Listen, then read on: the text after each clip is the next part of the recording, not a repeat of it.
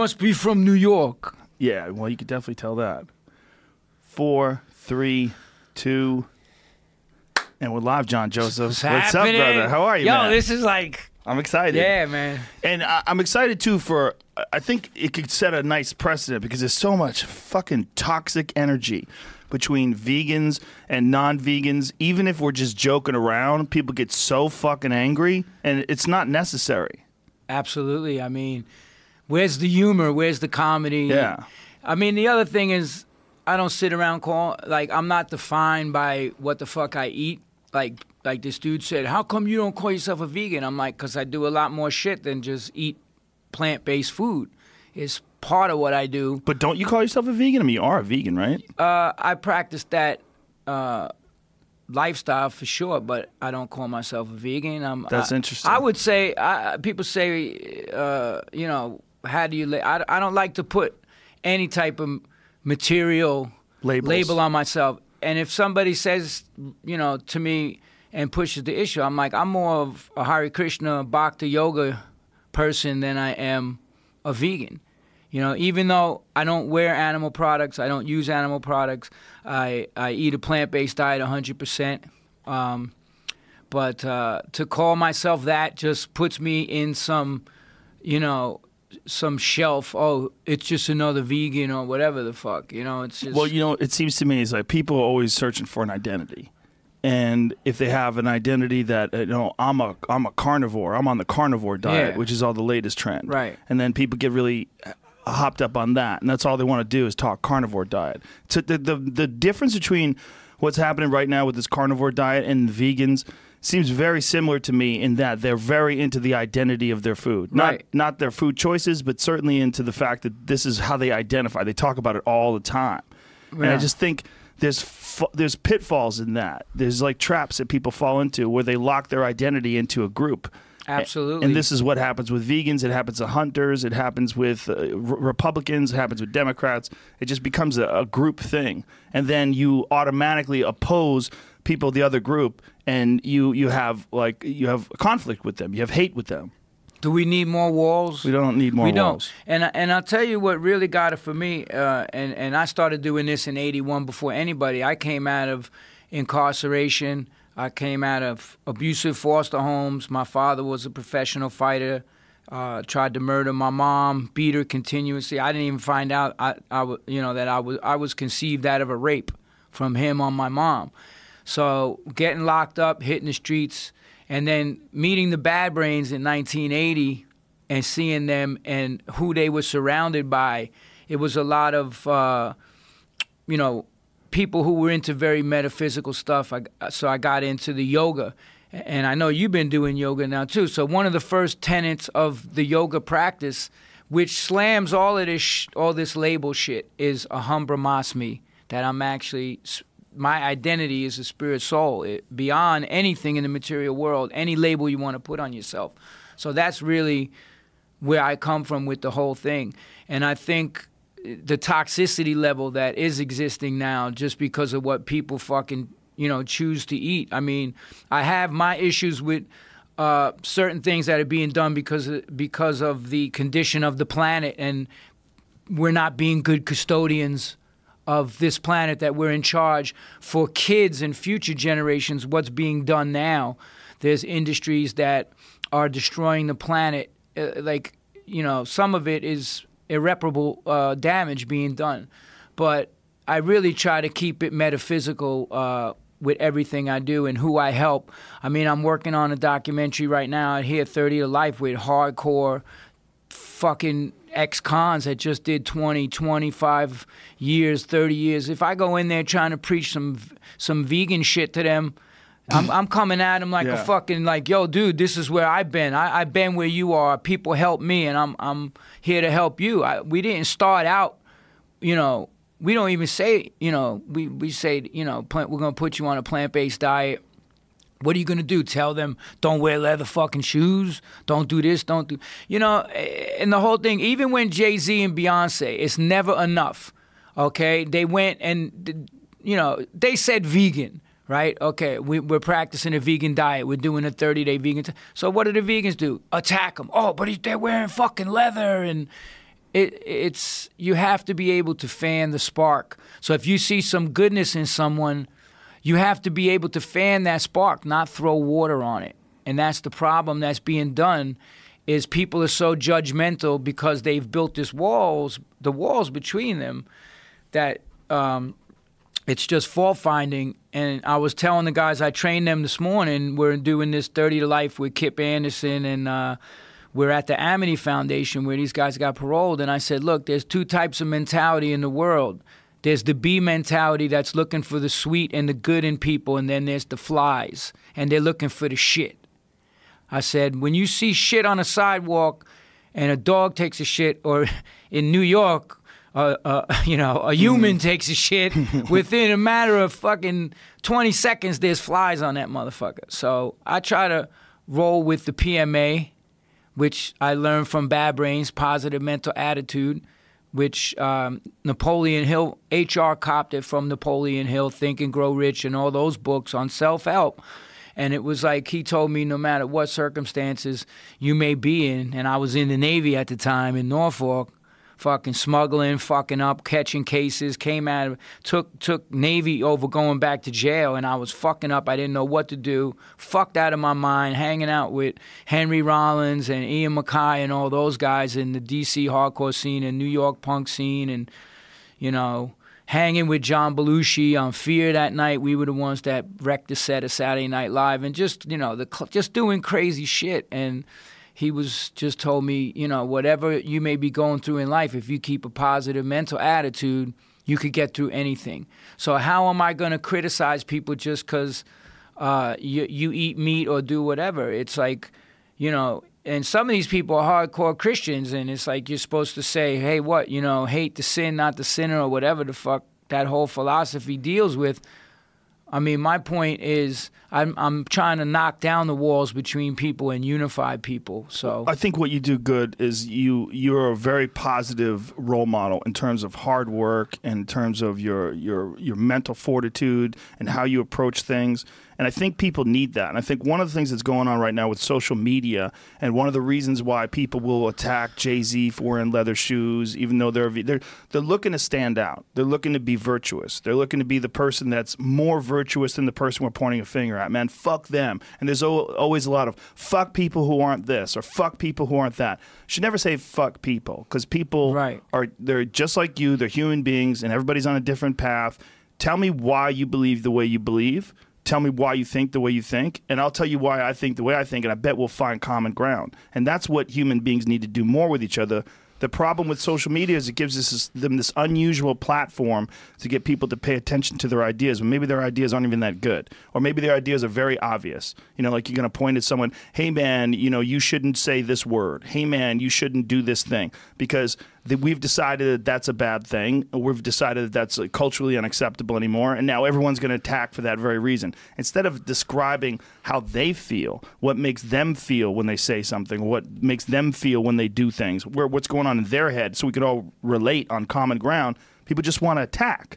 And it's it's a big po problem with what's going on. Social media is way too young. It's a new thing, and people are using it in these really fucked up ways. They don't exactly know what they're doing while they're doing it. They're not even aware of the effect of their printed word, what it's going to have. That's why you have so many trolls and so many mean people and so many people just trying to get a rise out of someone. They're not even aware of the this process they're setting in motion. They just know they could push a button and watch something happen. They're just going, woo, woo. Yeah. You know, I mean, this is this is a lot of what's going on today. I mean, and some of this stuff is is destroying people's lives. Yes. What they're fucking doing, they don't they don't realize that. Um, you know, it, it's it's a shame, because uh, like when I was growing up, we didn't have social media. There was no motherfucking internet. There was no none of, you know. I remember I had the first pager. It was fucking, you know, gigantic. Yeah. So like we didn't even have no internet. Everything was, you know, word of mouth. And if you wanted to catch shows, if you wanted to do this, if you had a beef with somebody, you didn't go on fucking social media and talk a bunch of bullshit. You fucking walked up to the person and you said, hey, here I am, and what the fuck, let's let's deal with this. Let's talk about it, talk it out.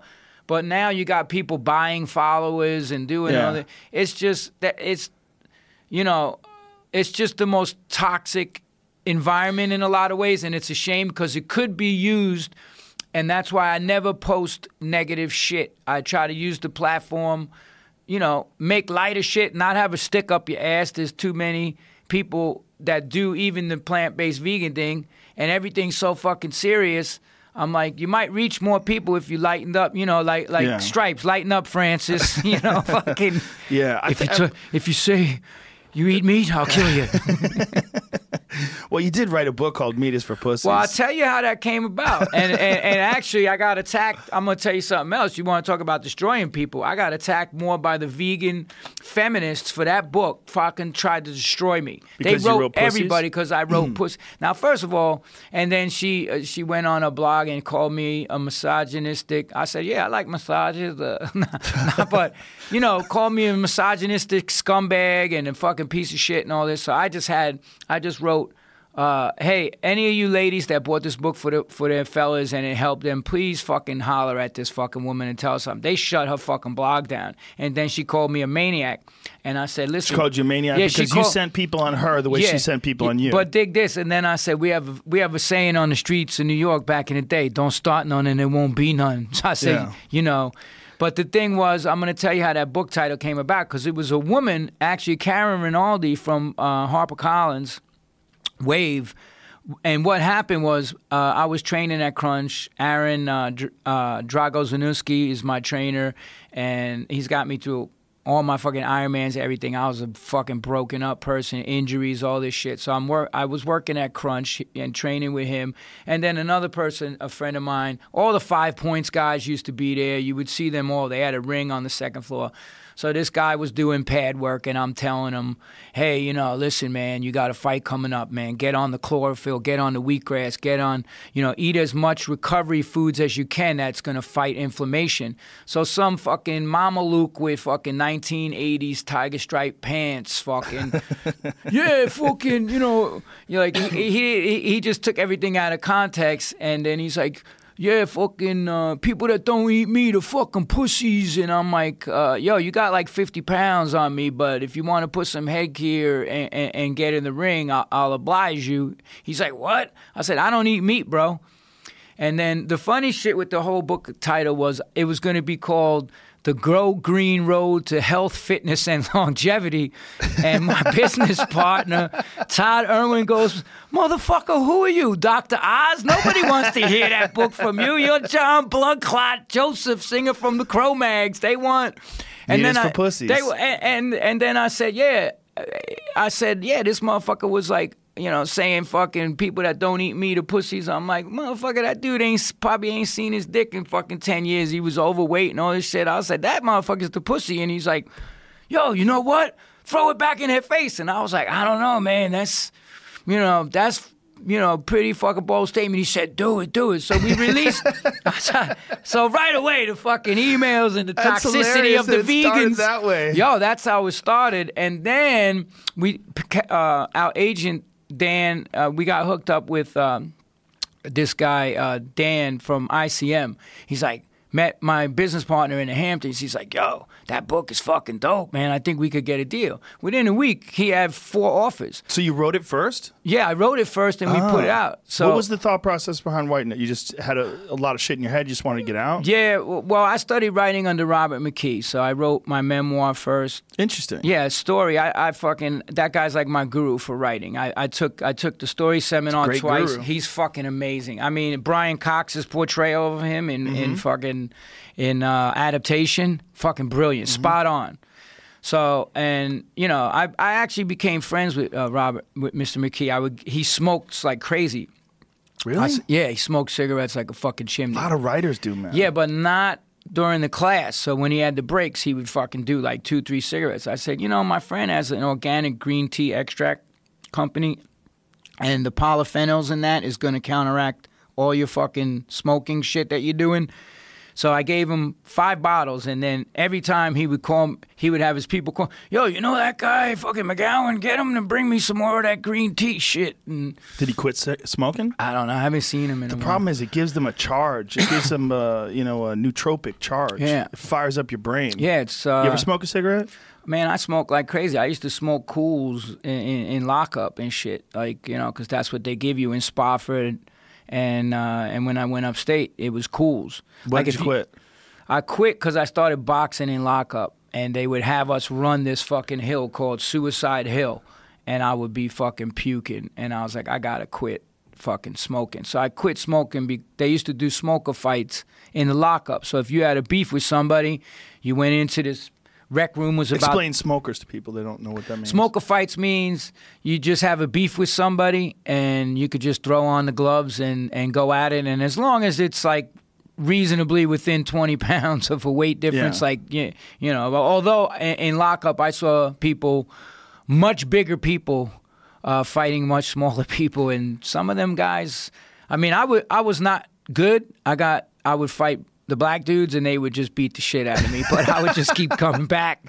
You know, I'm Irish, I don't quit, man. I was, and, and then, you know, I learned more of the, the sweet science, and, you know, went into the Navy, and and uh, so you quit smoking just for boxing? Just yeah, to get I quit. I quit smoking. Uh, yeah, for that for that reason. But when I was locked up, I didn't quit or, almost to the end, because toward the end of your uh, sentence, they allow you to go home because you, they want to reintegrate you back with your family or whatever. And I never grew up with my mom, so they would send us home. So we would take the carton of cigarettes and open it up very carefully, open up the cellophane carefully, slide the cellophane down and put joints inside the cigarette pack, slide it back up, glue it, close the carton of cigarettes, and that's how we would get the weed back from the visits. Because I wasn't smoking weed coming back out of nobody's ass. That was not – I'm like, no, thank you.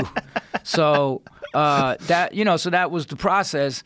And, um, you know, so that's why that's why I quit. But that's – the book came uh, – I, I had a lot of shit, uh, a lot of demons inside of me from what happened to me. Me and my two brothers uh, was, you know, pretty severely abused in all kinds of ways in this foster home, physically, mentally, sexually abused by the older kids in the home. It was fucked up, and I never told anybody, but that was always something, no matter how much. I lived as a monk for two years, a Hare Krishna monk.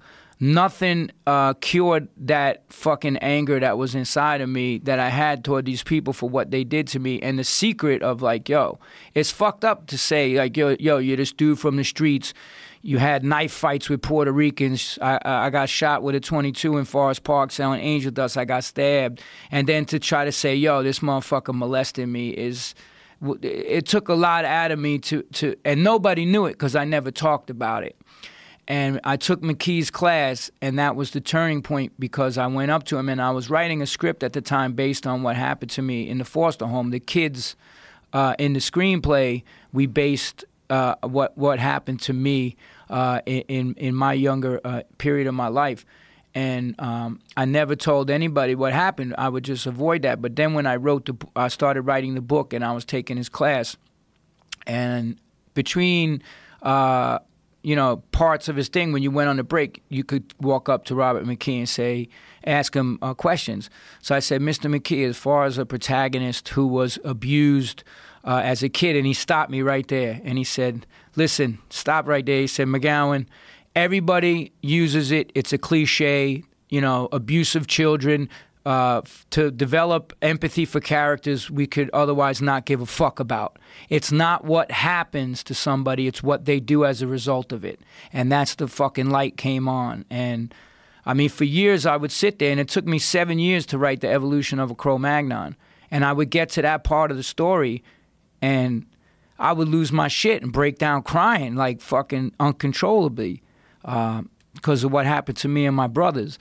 So I just skipped over that part, and I would never address it. But then, you know, he gave me the strength in a lot of ways to be able to say, hey, man, you got to tell. He wrote in my book, so I have his book, and he wrote to me, he goes, John, always write the truth. And that's when I knew that that needed to come out in the book to cleanse myself. I've been two years on crack, uh, eighty-eight, eighty-eight, uh, Uh, to ninety, crack pills, you know, uh, doing whatever, uh, getting shot at with fucking A R fifteens, robbing deals. I had uh, T O S, or now it was K O S at the time, kill on sight. I was, I was a fucking maniac because I just didn't care. I, I actually kind of wished subconsciously that somebody would put a fucking bullet in me when that you're doing to a crack. Lot a lot of people who get molested, yeah, they, they almost act out to the point where they want someone else to do it for them because they don't want to. Yeah, live. I was definitely in a lot of ways. That's that's what I was doing.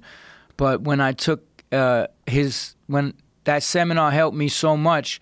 Because it's really like, he's really like a fucking, a, a guru and a teacher, man. The man is amazing. If you ever get a chance to take the Robert McKee story seminar, it's a three-day seminar. I took it twice, then he does workshops. But the story seminar, I just walked out of there after the third day. It's ten hours a day, and you're just like, you're fucking, you're, you're like speechless. Like, what the fuck did I just experience? It's incredible. And, and that gave me... Uh, the power to, to go and tell my story the right way. And the amount of emails of people that I received that were like, yo, that shit was done to me. Thank you for having the courage to tell the story. And, um, you know, I just kept writing after that. So even the Meat is for Pussies uh, book was, you know, if you read it, it's tongue-in-cheek. I'm not calling, there's a lot of dudes that eat meat that could kick the shit out of me. I'm not saying, what I'm saying is, if you continue to lead a sedentary lifestyle and you eat this fucked up food that's out there, that they're putting out there, that they're knowingly putting out there to fucking poison you because they're tied in with the pharmaceutical companies, it's a racket. It's it. It's not a conspiracy. It's been proven that this is what they're doing. You will become a pussy dependent on the pharmaceutical companies to keep you alive. If you if that's what you want, then this book is not for you. Put it back. So you got into Hare Krishnas and you got into this whole consciousness trip from the Bad Brains, which is crazy. Like, think about that. Like, people would assume, like, you think of the hardcore scene, you're thinking of drugs and violence and tattoos and nah, chaos, man. And you were getting in. So tell me about that. How did you get into Hare Krishnas? I'm gonna tell you. So. Um, Initially, my first in, my first interaction with Rastafarians, it was nineteen eighty. So I went to, my ship was going to Jamaica. So when you go to some, oh, any shit. when you go yo yo take this. So you go to any port and they take you down on the mess deck and they show everyone, you go here, you go there. They're like, they show you these films. So when we were getting ready to go to Jamaica, they're like, if you're going to use, and it's these like military films from like the sixties. If you're going to use, uh, you know, have sex with a prostitute, make sure you use a prophylactic. And then the next photo was a fucking Rastafarian with smoke coming out of every fucking orifice. And they're like, and under no circumstances should you talk to these people. They're just going to try to sell you drugs.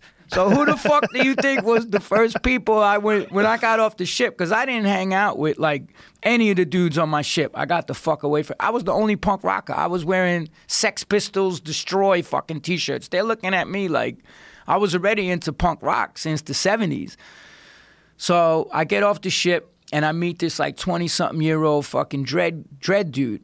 And he's like, yeah, man, what you need? I said, listen, I, you know, I'm fucking smuggling some weed back. I I, I want to I wanna get take, because this other sailor told me, yo, you go in there and you get them to take you to the carving shops. And they carve out the fucking statue. And they pack the lamb's bread in there and then ah. seal up the statue.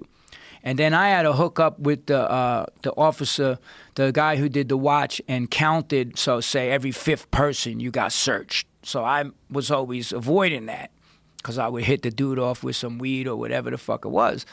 So when I went to Jamaica, I asked this kid, as soon as I got off the boat, like there was no hotels in Montego Bay, nothing. It was just you took the ship, the ship anchored out in the bay and you took a boat in and landed at the dock. And it was just like some fucking ancient, like crazy shit like that you would see back in the eighteen hundreds. Sailor port. Yeah, sailor port. And then this dude was eating this carton of fucking shit. And I'm like, yo, I'm, I'm like French fries and burgers at the time. And I'm like, yo, what the fuck are you eating? What is that shit? He's like, yeah, man, it's kalaloo and aki. And he's like, man, you eat this, you live to be one hundred fifty taras. I was like, really? I said, let me check that shit out. Took one forkful and I just was like, this is fucking disgusting. That shit tastes like dirt, dude. What was it? It was kalaloo. What is kalaloo? Kalaloo is a green. It's like one of the most nutrition. Like it, a collard it, green? Yeah, it's like collard green. It's like they have a, they have greens down there that don't really grow anywhere else. So I think it's like a combination of kale and, and collard greens. And then aki is like this fruit. and it looks like it's yellow. It looks like an egg almost. But if you eat ackee when it's not ripe, you'll die. You you get poison. It's this type of thing. Like when the fruit opens up, the, it's like a red fruit. If you eat it when it's not open, you will die. Really? Yeah, ackee ackee will poison you. And then and then he was eating seaweed and beans and anyway. So I went up into the hills. He took me. Now, I don't know if you like reggae, but I do. I fucking love reggae. So do you know where Peter Tosh um, wanted Dead or Alive? Do you know where that came from? No. Okay, I'm going to tell you. So back in, I think it was seventy-eight, this cop, they hate the Rastafarians in Jamaica, by the way, because it's a big Christian. The Christians invaded that place and just fucking turned everybody into dogmatic fucking thinking people. You know, the judo, you know, the what what the white man does everywhere across the planet. You got to be my religion. Fuck everybody else. This is what's up. So they did that there. So um, what they call the Jamaicans, what the Rastas call the Jamaicans who don't grow knots, they call them bald heads, man. You know, like Bob Marley, crazy bald head. So what they did with these guys, uh, a, a cop tried to kill a Rastafarian, and the Rastafarian killed a cop. So they put a bounty on every single Rastafarian wanted dead or alive. You could kill a Rasta and drag him to the precinct and collect a reward. So all the Rastas fled up into the hills. And it was called the Green Bay Killings. They just started killing all these Rastafarians. It, and, it, and so this guy brought me up into the hills, and I met these Rastas and the Naya Bingi, the drummers and all that shit. And the guy had the actual, because it was only like two, maybe three years prior to me going there in nineteen eighty. And I got to meet like these cats that survived that shit, and they had the news clippings and all this shit. So that was like my first experience with the whole Rasta thing. And then I met the Bad Brains one night. At first, Ian Mackay and all them cats came down with Teen Idols and Untouchables. That was Henry's whole crew first. I know Henry's been on here. I'm I'm pretty good friends with He's Henry. Coming on next week. Tell him I said what's up. I, I, I fucking love him, man. I he's, do too. He's a fucking great human being. He's a beast. And yeah, he he like when I split the Navy, he let me stay at his house, and I was eating his food. And then after a week of him going to work and coming home, and his food's gone, he's like, "All right, John, you gotta get the fuck out, go somewhere, not here." But uh, they played, and then a week later, uh, I used to go during the middle of the day uh, in my car in the Navy and, and go to happy hour. Uh, and I'm walking in, and the owner comes out. He's like, "You gotta see this fucking band. You gotta see this band." I'm like, "All right, cool. I'm going in." He's like, "No, you don't understand. They're fucking black, man, and they're they're incredible." So I go upstairs, and Bad Brains are sound checking, and I'm just like, "What the fuck is this?" And if you haven't seen the Bad Brains, I'll tell you the best video to watch. nineteen eighty-two, C B G B's. They got the whole set up there. And if you want to have your shit blown away, just watch that. So that's what uh, I actually sold their, their manager acid. I was selling acid at the time. So their manager, I sold him acid, but I got to talk with H R, and he started telling me about this P M A shit. And, and I told him, yeah, man, I fucking got out of jail and went into the Navy because I caught another case. They offered me military. Here we go. There's them right there. Yeah. Fucking amazing, dude. Will this get us taken off YouTube, you think? Uh, maybe, yeah. Play a little bit, see what happens. Look at him go. That's the singer. He's a fucking maniac. He does a backflip perfectly on the end of this one song at the movies and lands it perfectly. That's at C B's in eighty-two. Wow. I wasn't there. I was their roadie. I was in high school. Yeah, so I was actually living as a Hare Krishna monk at the time in Hawaii. when. when so how thing. did the Hare Krishna thing? Well, I'm going to tell you. Okay. So what happened was um, they... Had so I talked with H R. He said, "Yeah, man." It was really funny because they were all from D C, but they talked with patois accent. "Yeah, man. Ja gonna arrange, man. We're gonna run into to each other again, you know." So uh, I beat someone down on my shit pretty bad, and I got caught for a drug case in Norfolk. So I knew that they was trying to persecute me, and uh, you know, send me to fucking prison.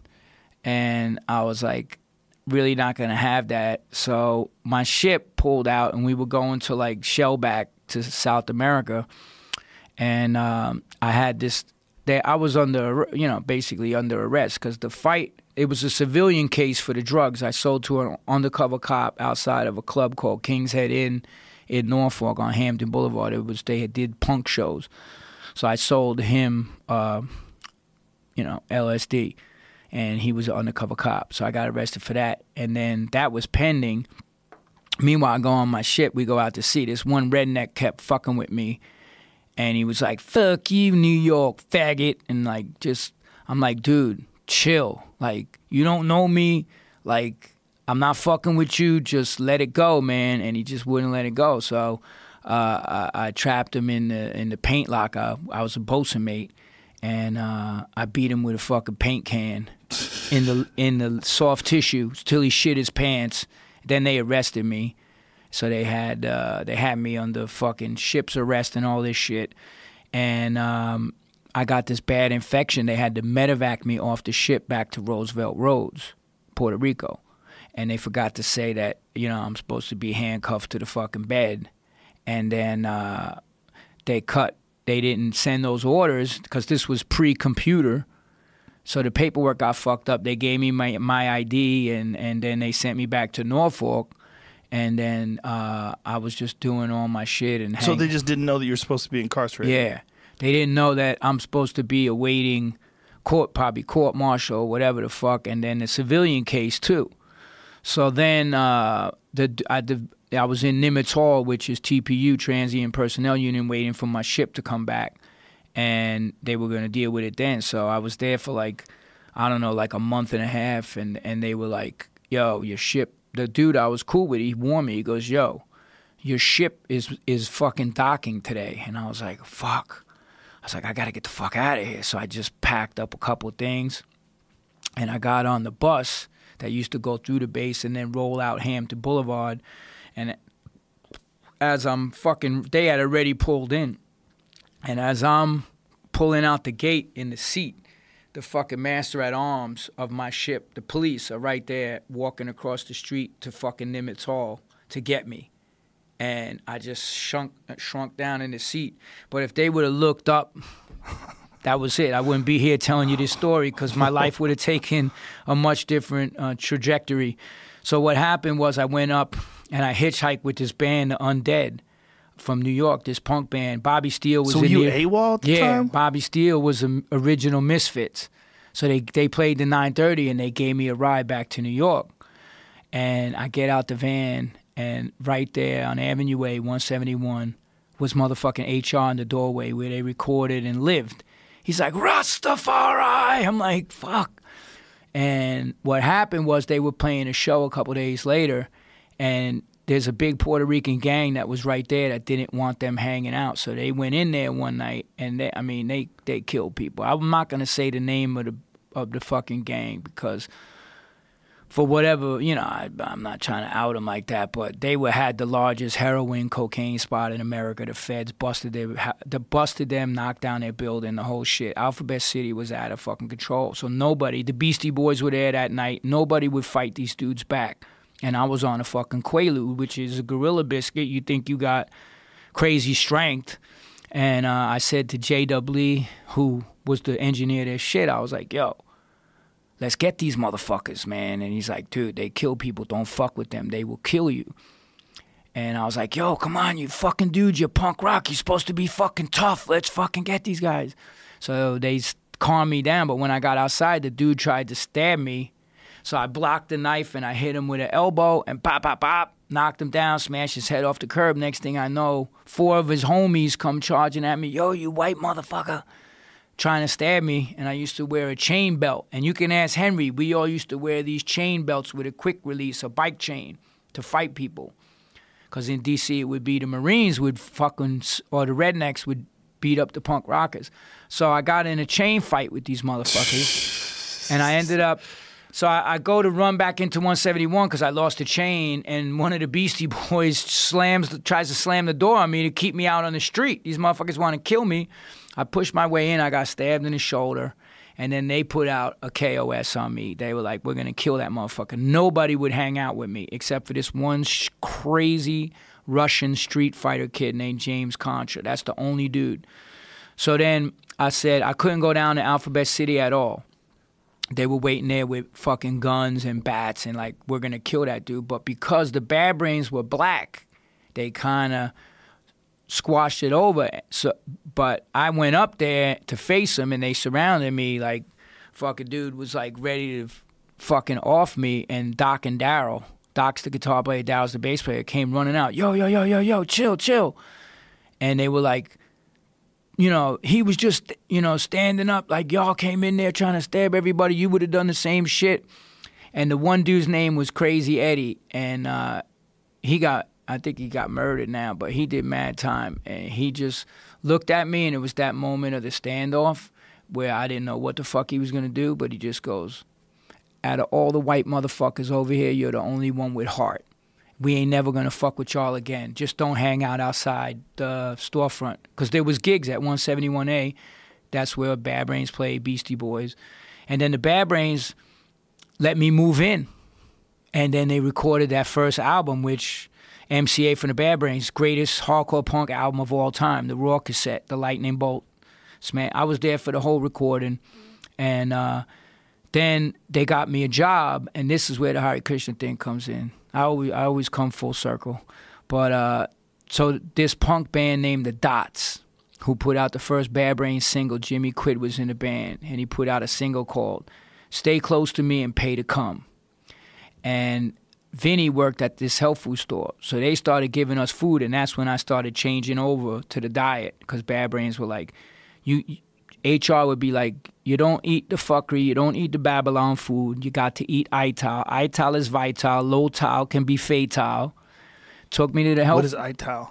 It means pure pure plant-based food, no no oil, no fucking salt. It's no like oil. Yeah, dude, it's the strict. It's like the Forks. What about oil. Like avocado oil? Yeah. Coconut. No, oil. No, like if you take coconut and you and you fucking shred it down so mm-hmm. fine that the oil comes out of it, that's fine, but they don't do processed oils. Okay. That's right. A different thing. Right. When you process the oil, if you have health problems like what they proved in Forks Over Knives, then it becomes to- a toxic oil uh, to the body. And if you have any kind of heart conditions and stuff like that, you should you really avoid it. So anyway, what they did was they got me, they were smart because they wanted me to give them free food, the Bad Brains. So they got me in the health food store. And the dude was like this hippie yogi dude hooked up with Satchinananda Swami. It was called Prana Foods. And he's like, well, uh, you're going to do karma yoga when you first come in here. In other words, you're not going to get any money. You're going to, you know, you can eat and it's karma yoga. It's good for your karma. So then I told everybody in the motherfucking neighborhood, I was like, yo, I'm working at this health food store. Come over and get some food. So Bad Brains would come and load up groceries. I worked at juice bars, giving out fucking sandwiches to the entire neighborhood. And the dude is sitting there watching me. And after the end of the day, he goes, excuse me, did did any of those people pay for that food? I go, nah, man, that's that karma yoga shit you were talking to me about. He's like, you're on salary as of tomorrow. Do not give away any more food. So then I was like... I worked there for a little while, and Vinny took me to the Hare Krishna temple on fifty-fifth street. So I kept trying to defeat this dude philosophically. I was like, yo, but...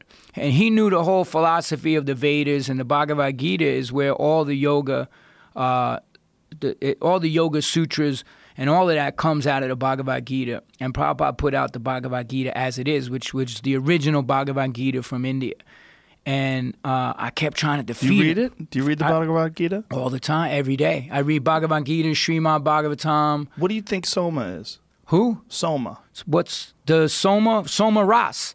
Soma Ras, that is a drink that they drink on the heavenly planets. It's, yeah. it's, a, it's a beverage on the heavenly planets that they get intoxic, intoxicated yeah, from. Yeah, the big question is, like, what's in it? There always, I don't know. No one knows. There's they elements... You know, when people say, you think there's life on other planets? I'm like, what are you, a fucking Mama Luke? Of course there's life on other... You think you're the only fucking life in the universe? Come on, man. Well, that's one of the things in the Bhagavad Gita is, is uh, flying crafts, and Soma is one of them. And the, yeah. Some, Soma's one of the interesting things, rather. And Soma, they it's some sort of a psychedelic concoction, but nobody knows exactly yeah. what it is. They think it might be a combination of several things. They think for sure psilocybin's in it, but they think it might also be hashish, that hashish might be in it. Yeah, I mean, it, there's other, there's elements in the in the upper planetary system that Brahma Loka and all these different planets in this in the solar system. The Vedic astrology is much different than uh, the Western astrology. So they talk about planets way above Earth. You know that. What are they when you t they're teaching you the Bhagavad Gita though? What do they describe soma as? Like what do they uh, think it so, is? It, they called it soma ras, and it, that was a beverage that's drunk in the heavenly planets. It's not available on the Earth planet. Is is uh, the demigods drink soma ras? Demigods on on other planets. That's the only time people drink it. I mean, I thought yeah, it was part I mean, you of have Shiva. She, the Shivites smoke the ganja and stuff right. like that, and I don't know. You know, they put the ashes of the crematorium on their bodies and stuff like mm-hmm. that. But they, you know, the the thing about uh, there's four principles in the Hare Krishna when you live as a brahmachari monk, which I did, and it's no intoxication at all, no no eating of meat, fish, eggs, none of that. Um, No gambling and no illicit sex. So I was actually a one hundred percent brahmachari celibate monk. For how long? For two years. And I trained martial arts in Hawaii in the hills with this one black dude who was fucking fierce. And he was a brahmachari too. So we would train and completely celibate. I was getting up two o'clock every single day in the morning. I was in bed by eight and training and working and just... you know, trying to heal my uh, my soul. But that came because when I first was going to the temple, I wrote, I would write down my questions. I know I'm going to get these motherfuckers tomorrow. Because I was reading Gurdjieff, Krishnamurti, Ram Dass. Like, I studied, I, I, you know, I saw all those guys. Uh, I went to see uh, Krishnamurti speak and meditate. I was, I was just eating it up. Like, once that light came on, uh, metaphysically, for the meditation and the yoga and everything, I just went full fucking bore into it. So it started from the health food store. Yeah, because so I worked. Store got Vinny, you in there. Vinny Signorelli, who's now the drummer for the Unsane, he still plays drums. He was in uh, the Dots. He was in Turbo Hydromatics, a bunch of bands in New York, and he just started hitting me with questions. What do you think this is? What do you think? I was like, I don't know, man. And then after giving me this book, he gave me this book called The Science of Self-Realization. And I read it, and I was like, dude, this yoga master, A C Bhaktivedanta Swami Prabhupada, I was like, I got to find out more. Where is this guy? And he said, oh, he left the planet in seventy-seven, but you could go to the temple and see the whole process. I was like, yo, I want to go. And I went, and they had this ceremony, and it's called Greeting of the Deities. And then the song that gets played, George Harrison plays bass on it. And I was like, yo, it was from the uh, Brahma Samhita. And I was, I just was attracted to it. Everything I known in my life was pain and violence and just fucking crazy. I, I mean, you know. I so saw, it was a pathway to some sort of an escape from the the trappings of your past. It was a pathway to enlightenment. It was pa a pathway to peace. Absolutely, peace. But some of the most fierce warriors, and what I loved about Bhagavad Gita is spoken on a battlefield between Krishna and Arjuna. Arjuna was a Kshatriya. Krishna's, this line, this this uh, sampradaya comes from the warrior class. And if you read any books on martial arts, they're going to tell you the martial arts originated in India. The original martial arts school were all in India. And at one point, Sankacharya chased all the Buddhists out of India, and they fled across the Himalayas into China. So this is actual history that you, and you can see uh, where the martial arts spread out across across the planet. But you know, a, a lot of it, uh, a lot of things that are around today originated uh, in India. So to me, that really, I was always in. You know, I was a street fighter. I messed around, uh, even, you know, with some going to martial arts schools, always on the outskirts, though. I even went and trained with uh, Ron Van Cleef when he had his school in New York. But, no shit. Yeah, but he would, he would always be training police forces, and I was the only white dude in the class, and it was all blacks and Puerto Ricans, and when it came time to spar, they beat the shit out of me. I was getting fucking wrecked by the by the black belts. But I have a, you know, I there was always, no light sparring back then. No, no nobody sparred light yo, back then. There was schools: Victor Vega, Ron Van Cleef, Ron Taganashi, this dude Doc, uh, uh, uh, this other dude named Rodan who ran this school, University of Streets. They would run from into the dojo like twenty dudes and just all out fucking brawl. Yeah. Like even Brian Callen, his teacher, and all these guys, they trained under Master Choi and he, some named Choi, and he encouraged you to fight. Yeah. You are training to fight. Like It and, was very common back then. Yeah. That was a big part of it because you had to develop people that could actually perform in competition, and one of the best ways to do that was to have challenge matches. So, yeah. like, when you're talking about smokers, they, yeah. they used to have, allow that in L A up until real recently. In the last ten years or so, they, they banned smokers. But you used to be able to get your experience in actual fights wow. in a smoker.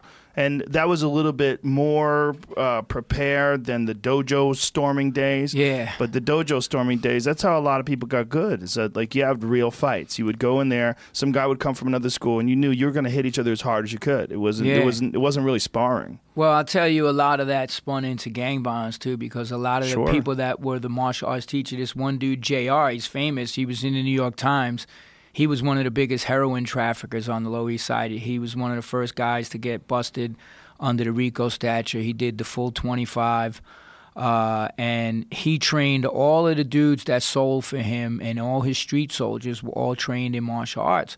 So a lot of these guys were doing shady shit behind the mm, scenes because yeah. that's what Alphabet City and the Lower East Side, and that's what New York was about.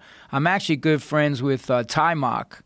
Oh, you know, shit. Yeah, yeah Ty Mock, from The Last Dragon? Ty Mock's father is a Hare Krishna. His name is Cosmo. I, I met him in uh, L A like fucking twenty years ago. He came to a show. I was like, that's The Last Dragon. Yeah.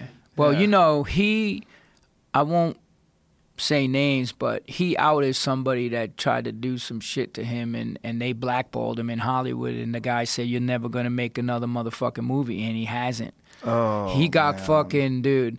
And he's such You know a, that happened to Hulk Hogan? Somebody tried to fuck Hulk Hogan. Yeah. Can you imagine? You've been around Hulk Hogan? Yo. It's a giant human being. And some guy was like, I'm going to suck your dick. And he's like, no, brother. like, like, for real. Like, step up to the Slim Jim. But this is, the, this is like this Terry Crews thing. Like, yeah. A lot of people have made fun of Terry Crews because how does this big stud of an athlete, how, who cares if who grabs your dick? Just swat that guy in the head. But he's saying, no, this is like a... This is a system systemic problem when you have people that are in power and they control your destiny. And that's and what there's they, a lot of that. A lot it, of that. They'll ruin you, man. Yep. And they like, did a lot of people. Listen, like the whole like it's a you know the whole Me Too shit. First of all, my mother was raped twice. So if some dude is pushing his uh, weight around uh, on a on a female, I think that shit's fucked up. And then they're gonna turn around and fucking fuck these people. I say fucking. Get him the fuck out of there. And I'm going to tell you a story because um, Julia Phillips and Michael Phillips, they, you know, they fucking produced one of my favorite movies of all time, which was Taxi Driver and uh, Close Encounters. They did all those movies. She wrote a book called You'll Never Do Lunch in This Town Again in the eighties. She had the Cro-Mags come and play in a movie at the Ritz. They flew us off the Motorhead tour, picked us up in limos. She wanted the shit to be lip-sunk. I said, nah, if you want the Cro-Mags, it's a fucking real show, and we're going to fucking lay it down. We had like a thousand of our fans there. Ankle tape, everything. Fucking dude, just crazy shit. And two people broke their necks during the shooting, so the movie's called, it's called The Beat. Yeah, but the thing was, she was one of the first people to put out and expose these fucking scumbags for doing that shit. Uh, to, to people in Hollywood and exposed a lot of that in a book, the, uh, You'll Never Do Lunch in This Town Again. And when the book came out, she was on the set for Interview with a Vampire, and they came and pulled her off the set, and she was fucking blackballed from fucking Hollywood. She never made any more fucking movies. And then even this is all pre-internet. This is yeah, what this, this was. This is pre-internet. They could get away with things like yeah, that. Yeah, and she then. just fucking put up the middle finger to all of them, like fuck you. She she passed away of cancer, but she was like a real fucking punk rocker, man. She fucking took on the system, the Boys Club in Hollywood, and uh, you know even the shit. I don't know how legit the Corey Feldman. You know, stuff is, I I know him and whatever, but like he's saying. It's a problem that you don't, yeah, it's like one of those things where I don't know what to do here. Yeah. It seems, it, there's like you know, there's some shenanigans. But I know that it's. I Something know, happened. Yeah, I know it I know it goes on. Something happened. And it's not just him. I mean, the, the list is a mile long, and for everybody that comes forth, there's a million people that are sitting back going, I don't want to say anything yeah. because I don't want to take that shame on. Well, that's know? what happened with me, you know, it was mm-hmm. the same thing. Yeah. Like. I, you know, you have this rep and whatever the fuck. But that's all right. false ego, even all of that stuff. Like, yeah. And, and then the person that I was with at the time uh, said, you know, this story is going to help a lot of people you, by you coming forward and, and saying what happened to you and how you're dealing with it now. And that's what that's what I even this, I got this new book, The P M A Effect, coming out, and mm-hmm. the whole shit is about healing people and help. I, I mean, I've helped thousands of people kick drugs, kick. Uh, suicidal thoughts, uh, and and you know, it's not that I'm like I'm turning him into a vegan. It's like, dude, I'm gonna show you the system that worked for me. That's all I can do is tell you. I'm like the fucking mailman, you know. I, I'm just delivering the fucking mail to you. I didn't come up with it, but I'm showing you the yoga, the plant-based diet, the meditation, the training. Constant fucking training. Well, through all the things you're doing, you're committed and you're you're disciplined, and that's attractive to people, right? People look to for people that are doing things that they wish they were doing. Yeah. So they see someone. I mean, that's the whole cult of personality, right? They see you. They see you. You got this powerful personality, and you're positive, and you're doing things, and people gravitate to that, and they want to be a part of that. I mean, that's that's, yeah. that's what happens but, but, with people. But but the first thing that I and I said it because Vice did a whole eighteen minute special on me. If you if you just Google uh uh, uh fucking uh, vegan Iron Man, and shit comes up. They did an eighteen minute documentary, and one of the things I said first off is, don't say you can't do it. You could do any fucking thing you apply yourself to. You just haven't tried. You could do what I'm doing. And I'm going to tell you, I go to races, these Ironmans all over the fucking world, and these guys show me pictures. One guy was fucking, he lost one hundred fucking pounds, dude. He was so depressed. He was on meds for depression. So everything that I'm doing is coming out of service. It's it's service to help people. It's not, I come at them right from the same fucking platform. I'm like, and even the Vedas, what does it say? You should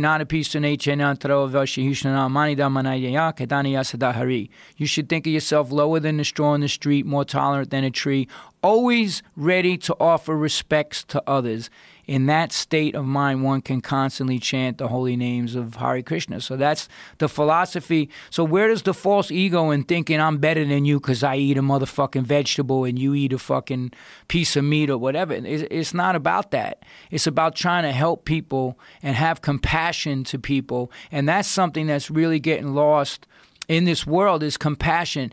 Everybody wants to kick people when they're down. And, and I just don't understand where this fucking sickness came from. It, and I think a lot of it has to do with reality T V and this whole microwave Insta-fame fucking culture that exists now. It's like what you said. They think that if if they put down somebody, that's going to make, they're going to gain power from it. It's like, it, it's just crazy. Yeah. I don't come from that. I come from like, yo, man, let's help one another to make this world a better place. How are we going to save the oceans? How are we going to save, you know, and, you know, it, my thing is this. Look, they just said that the, the fucking commercial meat and dairy industries are now the most toxic, uh, they're the most toxic uh, companies on the fucking planet. They just surpassed fossil fuel with the destruction they're doing to the planet. So I'm like, eat a little Where, less meat. Where's this coming from? It just, I just, it's, it's, it was just all on. Uh, where did I read it? It was on uh, one of the main sites, like uh, that. So is this by uh, from methane gas? Is it from runoff? Fossil fossil fuels runoff? Look, here's here's the thing. So before that Gulf oil spill ever happened, there was a fucking dead zone in the Gulf of Mexico the size of New Jersey. Why? All the fucking runoff of the, the C A F Os and the farms with the fucking toxic pesticides, the fucking, all the shit that these guys are spraying, Roundup and everything else, mm-hmm. and, and the nitrogen that's in the fucking shit when these lagoons that have one hundred thousand fucking gallons of pig shit, you know, it all was draining into the into the Mississippi and then draining into the Gulf. So if you look at what's going on in North Carolina right now, because I was just there, motherfuckers can't even swim in the fucking rivers anymore. And it's happening in Europe, too. They just had to cancel the swim on uh, the Ironman in, in Hamburg because of the green algae and all the shit that's happening now because of all the runoff that's happening with the farms and everything. It's just we're we're making this planet a fucking toxic wasteland. Well, what we've done with farms, and it's gotten... We, we we develop cities. We have giant groups of people that aren't growing anything, and then we've given people incentive to make as much profit as possible.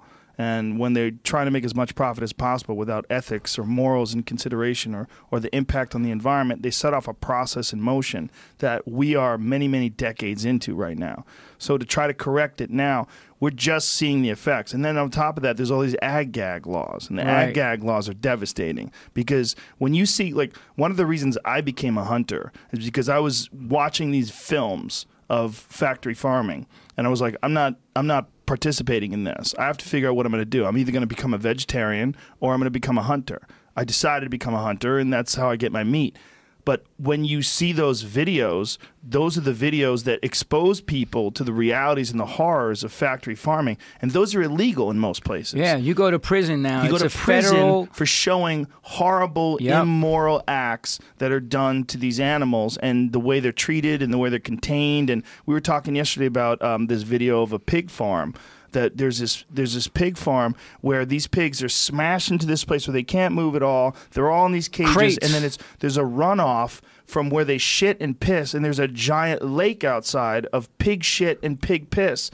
And no one who lives anywhere near that can avoid that smell. You drive anywhere near that area, it's a horrific, toxic smell. So it's already gotten to this almost like incorrectable position. Like that that that business is a toxic business.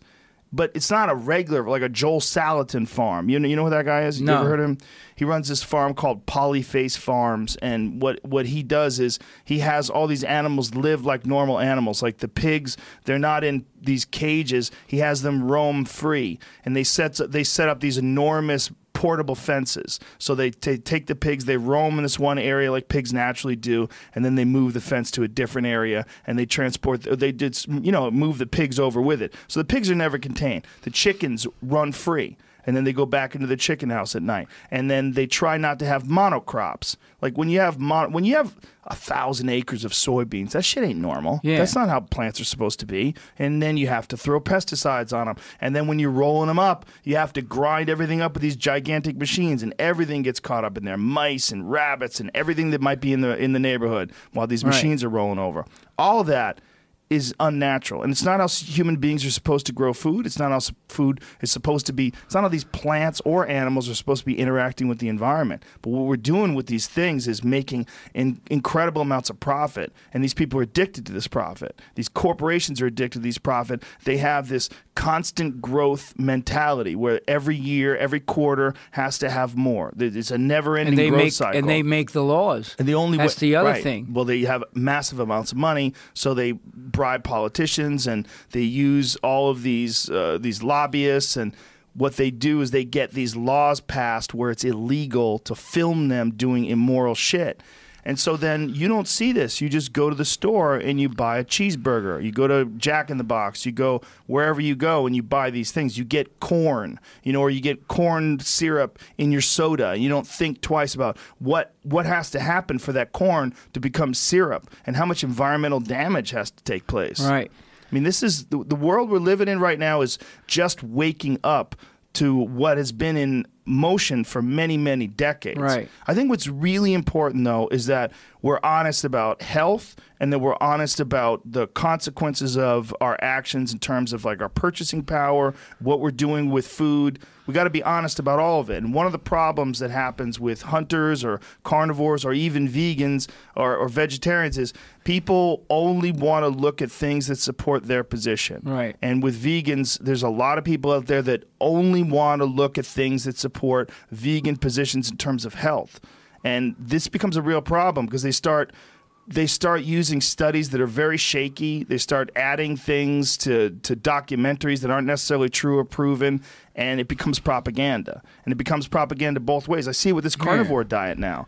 There's a lot of people that with this carnivore diet that are like, this is the only way to go. You know, just eat all meat. Mm. And I'm like, man, I don't know about all that. I don't see any blood work. I see blood work only. I talked to um, uh, Sean. What is his last name? Sean, the, the doctor. God damn it. The fuck? He's the, the main carnivore guy. How can I not remember his name? What is... How How is that slipping my... my Sean Baker. Sean Baker. Sean Baker. Sean Baker. He released his blood work. It's not good. Yeah. His blood work's not good. His testosterone's low. There's also and, all sorts and, of issues. And I just want to say, uh, who are the hos- look, let's just look at it this way. Who are the hospitals filled with that are having procedures for bypass? Who are the procedures being done for people removing their limbs for diabetes? It's not the people that's, it's the people that are eating this toxic diet that Americans, the, the standard American diet and what people have become accustomed to eating, rolling up, and even these carnivore people, let, let's just take that for instance. Um, if you do all meat, sure, your body, let, that motherfucker might have been on a Dorito diet. We don't know what the fuck he right. was eating prior right. prior to that. So then you put, the body's a perfect machine. So at the, at the beginning of when you're doing all meat, the body's becoming accustomed to that. But you know, the analogy that I use is that's like getting off heroin and getting on methadone, because the methadone, yo, I kicked dope, but I'm on fucking meth now. Mm-hmm. Because the methadone down the road is going to take even a longer toll. And I've seen people that are doing methadone for twenty, thirty years, and that's why I love the analogy, because the long-term studies of those diets do not exist right now. No, there's no long-term studies for the carnivore diet. But if you look at the blue zones around the planet, of the people who were the most centurions and the people that lived the longest, they have three things in common. Okay, and there's there's blue zones in Japan, Costa Rica, Greece, Iran, United States. Well, the top five mm-hmm. uh, with the most, and then and then California, and it's the Adventists, the Seventh Day Adventists. So the three things that they have most in common with the people that live the longest: number one, they have a meditation, spiritual practice. They do something every day for P M A, for positive mental attitude. Whatever their higher power is, they do that every day. Number two, they move their bodies. They're working, they work in the farm, they're exercising. Number three, they eat primarily a plant-based diet. They may have a piece of fish in Japan or whatever, or a piece of meat once in a while, but primarily, the seven-day, the Adventist study was actually the best one, because it was all from different people with different ethnic backgrounds, and the one thing that they had in common, the seven-day Adventists don't eat meat. Mm-hmm. And uh, that's my point with the whole thing. And, you know, when it comes down to diet is I just see what, what worked for me, and I try to relay that to people, and not not be like my way's the only way and this and that, because people people are doing other sh- people are doing other things uh, in their way. There's raw fooders, there's all these different people, and the problem is with the false ego in the human being, everybody wants to think that the, the right glass one. Is full. Don't try to tell me shit. I know it all. Here's an issue with centurions. Uh, centurions, how do you say it? Centurions. Centurions. Centenarians. Centenarians. Yeah. I think it's centenarians, yeah. Um, people that live to be one hundred years, uh, w- this is one thing we have to take into consideration. You're talking about people that lived already to be one hundred years. So when they were fifty, it was fifty years ago. All right, we're talking about nineteen sixty-seven. Nobody knew shit about diet back then. This is a fact. Right. Okay, so the people that did live that long, and they were living this, it's almost uh, an accident in some ways, or inconsequential. Like what what is going on today with people's diet, and how long will people live today? There's far more information yeah. in terms of like nutrition and what you should do Absolutely. And shouldn't do for your body. So what I'm concerned with is like what optimizes people today. I want to see blood work. Yeah. I want to see like what is going on with your blood lipids. Absolutely. What is going on with your nutrient levels? What is going on with that? And in in that case, we don't have we have just a few studies from a few people, or a few tests from a few people that have done this carnivore diet. We have some people that have done the vegan diet and have had real hard problems with that diet. Yeah, but let's just let me just say one thing, because to throw the word vegan on something, that does not make it a healthy diet. I know vegans that yeah. are fucking one hundred pounds overweight. They eat, eat nothing but yeah. fried tofu, vegan pizza. If yeah. you say an organic, whole food, plant-based diet, that's what I roll with. Right. I don't I don't fucking say I it's a good a point. Vegan diet could mean anything. Thing. But when you say whole food, foods in their original source, organic, mm-hmm. no pesticides, whole food, plant-based diet, that's what I roll with. Right. So that's why I don't nutrient go around. Dense, nutrient dense. Mineral dense. And this mineral, is one of the things that's important dense. With people that live a long time. One of the things that you get from a lot of plants, especially like rich, green, leafy plants, right. you get a lot of minerals. Absolutely. And, and more importantly, if these things are raised in an organic environment, you're getting soil that's not depleted. And this right. is a big problem with monocro monocrops. Did you see the, the article that just came out today that forty years ago an orange was ten times more, more nutritious? I think it was... Uh, I think it might have been C N N Online or something. They posted an article that said the fruits and vegetables from forty years ago were ten times more nutritious than the, than the, the way they're being grown today because, like you said, rows and rows and rows. It how makes do, sense. How I mean, do they extract the nutrients properly from the soil? Yeah, it's impossible. They don't. Well, you know, they have to actually add nutrients to the soil. And most of the time, they're just adding nitrogen and a few other different minerals. But right. there's mineral or depletion. Pig, or pig shit. Like what yeah. what they do is to get... How do they get rid of that pig shit?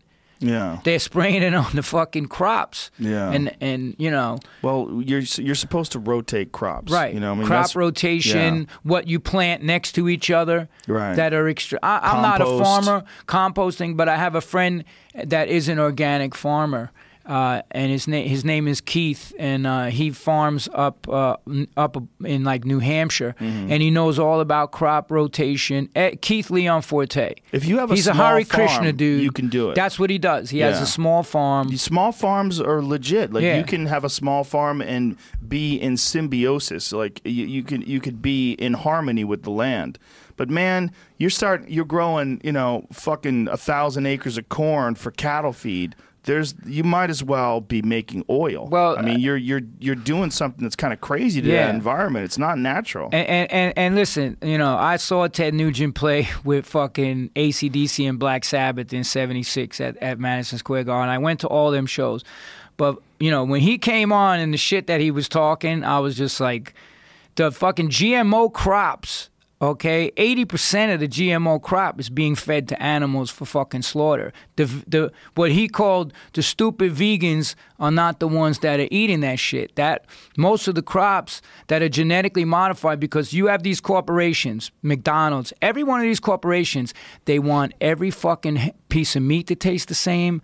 They want every fucking French fried potato to be the same. Mm-hmm. So the only way they can control it is the control of the genetic markers. So that's why they're using all of the, all the, a majority of the genetically modified grains. And Monsanto, uh, you know, who just got bought out by Bayer, uh, and they're changing the name because Monsanto has such a big rep. I don't rep, rep if you don't know it, Bayer just bought them. Yeah, no, now, do you know the hilarious. history of Bayer? Pharmaceutical company. No, but I G Farben. No, prior to that.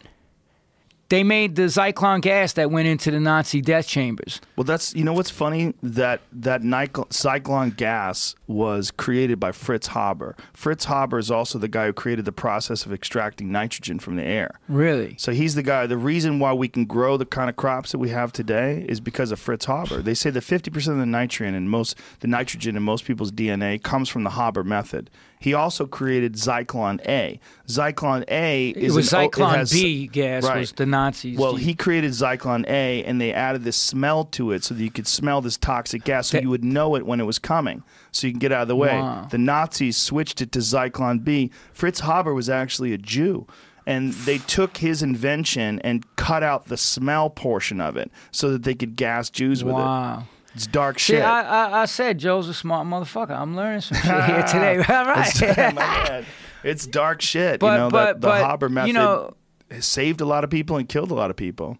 They wanted to try that guy for crimes against humanity while he was winning the Nobel Prize for Science at the same time. Because he was insane. Also the first people. He was one of the the uh, first people that implemented a gassing program where they used it to gas the Allied troops in World War One. That was Haber. Wow. Haber was a big part of that. I didn't. I did not know that. Yeah, it's crazy That's shit. Deep. So that is how we get nitrogen. Wow. We get nitrogen from the Haber method when they're pouring nitrogen into the plant into the soil so they can grow plants. That's a big part of it. When you say genetically modified, too, the, a big part of that is, like, we want to think about, oh, like labs and science and all this jazz, but almost everything we eat is genetically modified, including all of our grains, like especially all of our fruits and vegetables. What we were saying about tomatoes or uh, uh, uh, orange being different than it was ten years ago, fucking everything's different, yeah. man. Because they want these things to be durable so they could throw them in a bus or a truck, rather, and travel across well, the well, country well, and sell well, them somewhere well, else. Well, here, here's the thing, and I know what they do. They take the, the, the, the, the D N A of a flounder and inject it in a tomato so it can resist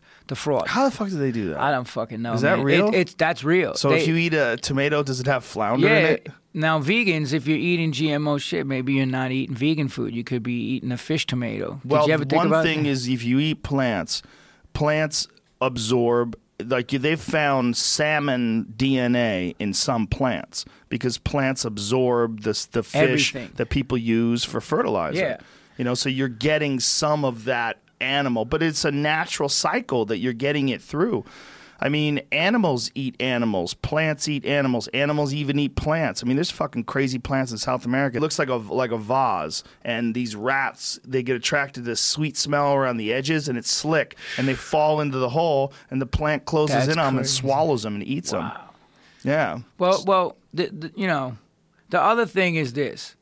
You have chemical companies making your food. Their job is not to feed the world. Their job is not to keep you healthy. Their job is to sell fucking pesticides. Yeah. Let's let's be fucking straight up about it. So yeah, they created what was the other uh, cross uh, genetic? There's a there's a, a, a vegetable. I think it was bro. Uh, was it cauliflower or broccoli? They they mixed two things and came out with. Uh, it's a different process. What what they're doing now, mm-hmm. and really what they do when they can take Roundup and pesticides and put it in the fucking seed. Right. Is what they're doing now. And so the plant from the growth cycle is resistant to these right. bugs. And and yeah. all the people that are having the gut issues, I don't know if you listen, you know, I know you had Rich Roll on twice. Mm-hmm. He's my fucker boy. He's a homie. He's a great he, dude. Dude, he's fucking, everyone asks me like, what's that motherfucker life in real, what's he like in real life? I'm like, that's the most genuine fucking dude. You know, you ever have anything going on? He just wrote the forward to my new book, uh, The P M A Effect. I mean, he's such a fucking, he's a solid cat. Very solid. But uh, where was I going with that? You took uh, me down a plants, fucking... glyphosate. Yeah, so he yeah. just had Doctor Zach Bush come on, who's a doctor. This is clinical research. This is not speculation. This is not fucking vegan propaganda. This is fucking science. And he proved that glyphosate and what's happening now with the gut health of it. Gut mm-hmm. health is such a huge issue. Yeah. Everything, the bad fucking disease, it starts in the gut. And the glyphosate is eating through the stomach wall and causing leaky gut and all these other uh Uh, physical uh, diseases from happening. Now, the other thing is you have to realize what these pesticides are. They're neurotoxins, and then the ones that they're putting inside the seed, when the bug eats the leaf, it fucking dies. So you're eating these fruits and vegetables that are completely fucking toxic. Well, and here's what happens. When they created it, one of the things, one of the reasons why they were able to implement it, they said it doesn't kill people, it kills plants and it kills bacteria. So everybody's like, oh, fine. Yeah. No problem. It only kills plants and bacteria. That's totally safe. No, your body is filled with bacteria. Your Good gut, bacteria. Your gut has more E. coli than there's ever been a human being on the planet ever. There's more E. coli in your stomach right. than any humans that right. have ever lived. More numbers. And you need them. You and need the, you, the this bacteria. This gut flora gets destroyed by glyphosate. It you gets destroyed it. by Roundup. That's a, that's, that's, I mean, that... podcast that he did, uh, that episode with Doctor Zach Bush is fucking, it's fucking unbelievable. And and I'm surprised, like, you know, motherfuckers didn't try to take that dude out at this point. Cause, well, it's they're making so much money and people aren't listening and there's so much yeah. signal. There's so many noises going on. And they on. use the word that everyone loves to use, the two words, conspiracy theorist. Yeah, that's a good one. But here's the thing. Once you can prove something and there's data and evidence to back it up, it's no longer a theory, it's a fucking fact. So well, it's they not love... even a conspiracy, it's yeah, just exactly. reality. And by the way, when they implemented it, they probably did think that they could get away with it. They think it would have been fine. They really probably didn't know as much as we know today about gut biome. Right. That's all new shit. That's all within the last couple of decades. Do you and do this stuff was already... Yeah, do you, a lot do, of probiotics. You do pro... How about prebiotics? Yeah, kimchi is fucking amazing. Yeah, I, I drink a lot of... I, Eat a lot of, yeah, I drink a lot of kombucha, eat a lot of kimchi. That's yeah. where I get it from primarily. Yeah, yeah. That's, that's good stuff. Yeah, I mean, gut biome is gigantic, you know, to the point where people make memes joking around about me saying gut biome because well, I, I, I say it so much. And, and, and, you know, the other reason that I was, I didn't know where this whole uh, conversation would go because I have respect for you as a martial artist. Like I said, I, I know Brian since the eighties and, you know, he always talked about you. But Rich Roll wrote you and said that I was up at his house and heard that I was coming on a podcast. And you responded to him in a text message and said, yeah, it's so fucking toxic what's going on. Like, I just want to sit down with him. Yeah, and, it's another and, form of identity politics. Yeah. You know, and, and people, look, there's a lot of people that I'm friends with that have all sorts of dis... Uh, they agree with things that I don't agree with. They have ideas that I don't agree with. I mean, you're allowed to have varying opinions. That's what human beings are all about. We're supposed to be able to communicate our ideas, but you're not my enemy if you eat plants. That's crazy. Right. And, and the, the problem is I eat plants, too. I eat a shitload of them. Like, this idea that... you know, that vegans and meat eaters are supposed to be enemies. I mean, I hang Very out. Strange. Listen, man, I'm going to tell you straight up. I hang out with dudes that fucking eat McDonald's. Like, I have friends, like, I don't look, like I said, I'm not the fly looking for the shit. You know, I try to look to the positivity of, of every human being. And some of them eat meat. My brother fucking, my, my brother eats meat. I'm supposed to hate my brother because my brother f eats eats fucking meat. You know, it, it's it's just like, it, it's it, like you said, it's identity politics, and I don't roll with that because if in my line of work and what I'm doing, which is getting people out of some really dark fucking shit in their lives, like this documentary I'm doing now called thirty to life, the shit that these fucking inmates have been through, and the, you know, I, I met one guy, he did fifty fucking years, man, and he's ninety years old, and his story is, he's in Amity Foundation, and his story- He's out now? He's in this, he just got paroled after fifty years. ninety years old, I got a picture of him in my fucking phone, and, but listen to his story. Before you judge a motherfucker because they got locked up, he served in World War Two in the Army. He served in Korea in the Army. He had his friends fucking blown up in front of him. Fucking, the, he's seen shit we can't even imagine in two wars. Korea, you know what them motherfuckers went through over there with the cold and fucking, they couldn't even bury the bodies, bro. They had to fucking stack them with, you know, it, just insane. And and he came back and, and went onto the streets with P T S D. They didn't even know what the fuck P T S D was back then when, when he was going through it. And some shit happened, which I did not, he got double life. So obviously something really bad happened and I don't know the circumstances, but he's ninety fucking years old right now and he survived the the riots in Folsom. He wow. survived insane fucking shit. And I'm like, yo. And he's out now? He's out now. He's ninety. There's what a fucking picture of him. Uh, show me the picture. Fuck, what is really? it? What is it like when, when you're out after fucking fifty years Dude, in prison? And he's the most humble, genuine fucking dude. All of these guys, like, like I just got, well, we're training to do a five K and Rich Roll is leading the run. And, uh, and, and I just got Nike to fucking give them all uh, uh, Air Pegasus, new fucking sneakers. These guys are in fucking tears, man. They're like, nobody gave a fuck. When we first went in there and met these brothers, one of the, one of the biggest, toughest, scariest motherfuckers broke down in fucking tears. And was like, yo, nobody gave a fuck about me, man. The fact that you guys are coming in here and doing this for us, you you don't know how much this this means to me. And I mean, he had to leave the room. He was crying. Here, I'm gonna show you the picture of this cat. I, I mean, that's why I do. Here, this is him right here. Read read that text. Wow. Wow, look at him there, man. That's crazy. And he's trying to hit on all the female camera girls and shit. Like, he's a fucking Papi Chulo, I nicknamed him. Oh, I lost it. I don't know what oh, you did? To it. Sorry. It just disappeared on me. Yeah, right here. Wow. Yeah, he served in both wars honorably, uh, P T S D, and so I think, you know, he said people fucked with him on the streets. So what is he? What is he doing with his life now? He's in this program, so they get paroled to this program called Amity Foundation, and they serve out uh, their sentence and try to reintegrate them.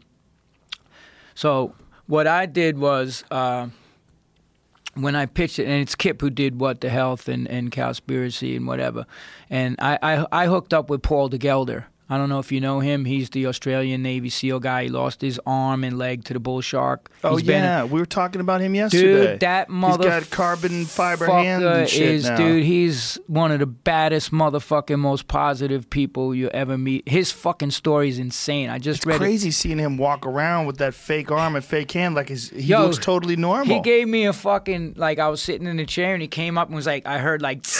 like the hand, and I'm like, motherfucking, he almost ripped my fucking shoulder out. The hand's strong? Dude, it's fucking, he's like, yeah, you there know. There he is. There he is. Wow. Because, you know, I had to be really careful because, you know, I, I used to take care of my business with the right hand, and then, like, you know. That's so crazy, man. Yeah, dude, a bull shark took his arm and leg, and now he's on the Discovery Channel Shark Week, and he fights for ocean conservation because if you kill the lead predator in the oceans and the culling that's going on, So I I I contacted him and I go, Paul, I'm going to tell you right now, the whole vegan shit is becoming this shit for rich fucking people. And the people that really need it are the ones, they can't afford twenty-five dollars to go to a veg fest and all this shit. It's right. becoming this pompous fucking shit. And the food, and you you go to try to have a fucking meal, and it's like fucking fifty bucks in just in fucking appetizers. Right. And the people that really need it are not getting access to this. And I saw thirteenth, the documentary about the prison mm-hmm. industrial complex in America. You know, did you yeah. see that? Yeah. So you know what's going on. Yeah. And it's I was like, it's prison is basically slavery. Slavery. It, yeah. There's a there's a loophole in the law that if you're incarcerated and do a crime, that you can be put to work and not get paid. You get a dollar. They're in yeah. there making Victoria's Secret uh-huh. fucking underwear yep. and all this other shit. It's fucking crazy. It's crazy. So it really fucking lit a fire under my ass, and I said, Paul, I said, all this, a lot of these documentaries are like, uh, you know, I eat vegan and I got big muscles and fucking whatever the fuck. I'm like, what about the motherfuckers that really need it? What did I go through? I've been through fucking hell as a kid. I was on the streets of New York. I went to, I was in the same place M- M- Mike Tyson was, Spofford in the Bronx. Only mm-hmm. white dude in the whole fucking place. Fucking went upstate, did all this shit. I'm like, what changed me, man? It was this process. I said, the people that need this shit, they're not getting access to it. I said, let's come up with something and fucking help these people. Let's go fucking help these dudes who are coming out of prison. And then we contacted Kip. He's like, I want to direct it. And me and me and Paul wrote up the whole treatment. And uh, and then they contacted. We were going to try to put him in an Airbnb, you know, these dudes in a house. And then we found uh, the, the producer uh, found uh, Elizabeth, who's the producer, African American chick. These girls are fucking, they're money, man. They're fucking great. Dawn, and they found this place called Amity Foundation. And they're like, they're already doing this. They they have them in here. They're doing meditation, drum circles, American Indian chants. So much lodges. Like when you were young and your life was filled with turmoil and chaos, you found the Hare Krishnas, you found this discipline and becoming a monk and sticking to this plant-based whole and training. Foods diet. But you had a, it, it, you, it became your ideology. It became your life. It became like a path. And this is what a lot of people need. They need right. a path. Yeah. It gives them a feeling of purpose. It gives them a, an identity. And and, and to... made to feel like they matter, and that's yes. what society has taught progress. These motherfuckers that they don't matter, and they even punish you after you do your time. That's why they're trying to do they they're trying to sign this legislature that's uh, do away with the box. I don't know if you heard about that in California. You have to check off a box that you've been convicted of a crime. So they're trying to do away with that because. Yo, you did your time. You served your fucking, you served right. your, your your time. You you know, you served your debt to society. Why should you continue to be fucking punished? And they can't even get a job working anywhere right. because no one will fucking hire them. So it's a whole, so what we're doing is I have Dante Ross coming in. Uh, he's, you know, been in the hip hop game forever. One of the dudes wants to be a rapper. Another dude wants to play guitar. I just hooked up with Yamaha. They're going to give him uh, a guitar, amp, all this shit. Uh, Tal Ronan, who owns Crossroads uh, Restaurant, which I heard you talk about too. I listened to your podcast, Joe. You talking about you were talking about uh, that's Travis Barker's place. Well, he right? he's an investor, yeah. yeah. So Travis, but Tal Ronan is the chef that runs it. That place is supposed to be amazing. I, I want, dude. I, fucking Tyler said, tell them to come in, fucking have a fucking dinner. They do fucking everything, man. Crazy food. He, he's like, he's Oprah's chef, dude. And he cooked for the Dalai Lama. He's like, Oprah's looking kind of thick. Yeah, I, I don't know what her. she eating. I know she ain't vegan, I don't, or plant based or whatever. She's the fuck. eating plant based some of the time. Yeah, some of the time Snickers bar, son. Or who knows? Yeah, what. who knows? Yeah, but it was about giving these guys facility to change their lives, and that's what this documentary thirty to Life is. Because like what they told me, go out on this tour for thirty days. You're gonna change your motherfucking life, mm. and that's what I did, and I stuck with it. And, I, you know, the training and, and everything that I do for Ironman and, you know, just I'm on my fucking eleventh Ironman. Uh, I'm on the road constantly with the Cro-Mags, touring. Uh, I'm in the gym every day. I'm not trying to be a fucking, you know, ninety-pound fucking Ironman dude. I still hit the weights, hit the bags, do whatever. I'm all about recovery now. Uh, my friend Aaron uh, Dragozowski uh, runs Recovery in New York City, so I'm all about the C V A C pod and the NuCalm, which provides, uh, in thirty minutes, you get three hours of restorative sleep. His whole shit. What is that? How's that work? Dude, it's fucking amazing, man. I went up there. I'm like his fucking guinea pig. Like all the shit that he's learning, massage school, fucking trigger point therapy, everything that he's been learning. And he's a bad motherfucker. He fought in the Golden Gloves. He has black belts. He's a hardcore dude, all tatted up. And, you know, I just been on this. And, and I went into Crunch because uh, they were offering a special thing. And he was he, he, he led the boxing, and he taught kickboxing and worked with all the Five Points guys would all be in. The, you know, Five Points Muay Thai? Mm-hmm. Sure. So, yeah, before that, uh, they were all up in Crunch, uh, you know, training. And then they opened up the school. But he was there. And I said, yo, I want to do this Ironman. He started, you know, training me from day one to do my first race. I started with him in, in two thousand ten. I did my first race, two thousand twelve, New York New York Ironman. So then his whole journey, now they open up this place, Recover. It's right up the block from Henzo Gracie's on, on thirtieth street.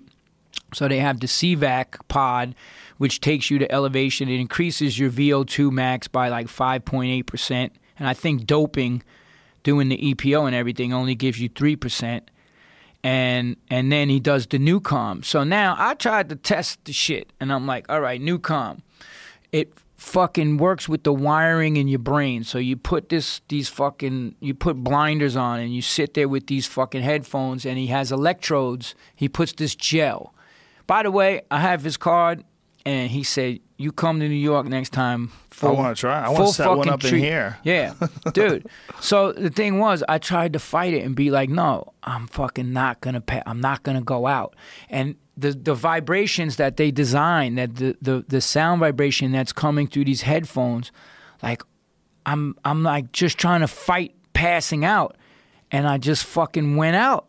And then they woke me up, and they're like, yo, how long do you think you been? You were out? I said, fifteen minutes. They were like, you were out for an hour and twenty.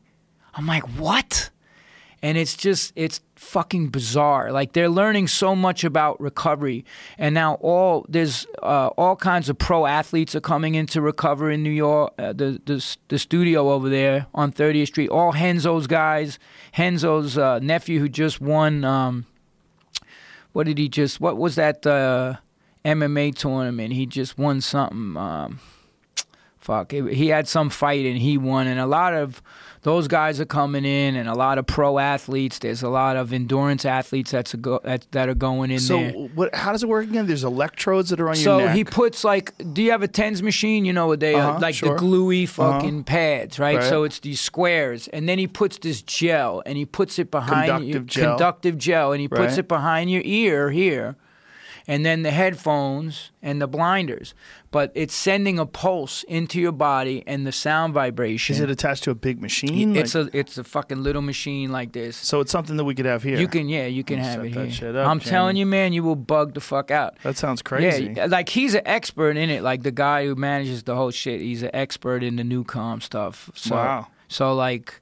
You know, so he's a big a, fan of yours, by the way, too. He, shout out. Yeah, he's so, Aaron. So this is it right here. Yeah. Oh, so when you put this on, um, is it on a timer? Like, how yeah, do you know when it's over? Uh, well, do you wake up when it's over? No, they had to wake me up, man. That's yeah, there's a, those are the pads. They woke me the fuck up. I thought I was out for like so fifteen minutes. Step two, microcurrent stimulation. Step two for NuCalm is to is a, to use a subsensory microcurrent to catalyze the effectiveness of the NuCalm supplementation. So you take pills with it too? No, no, I didn't take any pills. Okay. I just the combination of the supplementation, the microcurrent works on the midbrain to interrupt the body's natural sleep stre natural stress response.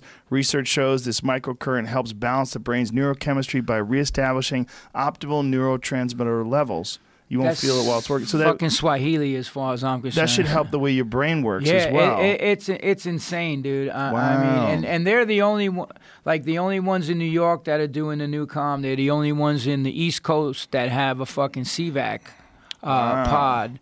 One of the universities out here... Uh, They've got one in Orange County. Yeah. I know uh, Ian McCall was using that yeah. shit for a while. He, he said he got well, great benefit out of it. Well, the woman who holds the world record uh, time trial, I believe, uh, she was doing C VAC, the pod. It's, yeah. fu it's fucking insane. You go in this thing, and it's like uh, you, you, go, you have to work up, because you can't just go to level five, and, and you, you, your fucking shit will just bug the fuck out. So I worked all the way up to level five.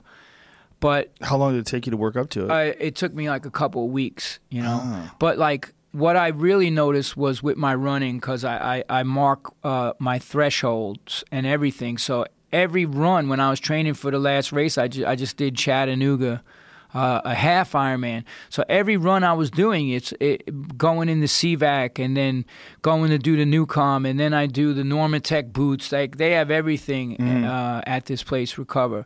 So uh, like they're just using, and then they have this other fucking magnetic blanket that fucking you you sit on it, and then there's an isolation pad on top, and it sends these frequencies through your body. Oh, I've done that. Wait a minute. What is that called? I I'm fucking, I'm spacing on they, it. They have that at the cryo place that I go Dude, to. Dude, it's, yeah. and they're getting, they got cryo coming now, and, and, wow. and, and it just flushed, like, I've noticed that I can go fucking hard as, I mean, I would have to bike one hundred twenty miles and do a brick and get off the bike and go run thirteen miles. And I'm like fucking breaking threshold fucking records, because I, I started taking up any athlete who's serious about, even um, Henzo's, I think it was uh, his nephew or something that just had that fight. The coach was like, you know, what the fuck are you doing? And he's coming into the C VAC twice, three times a day.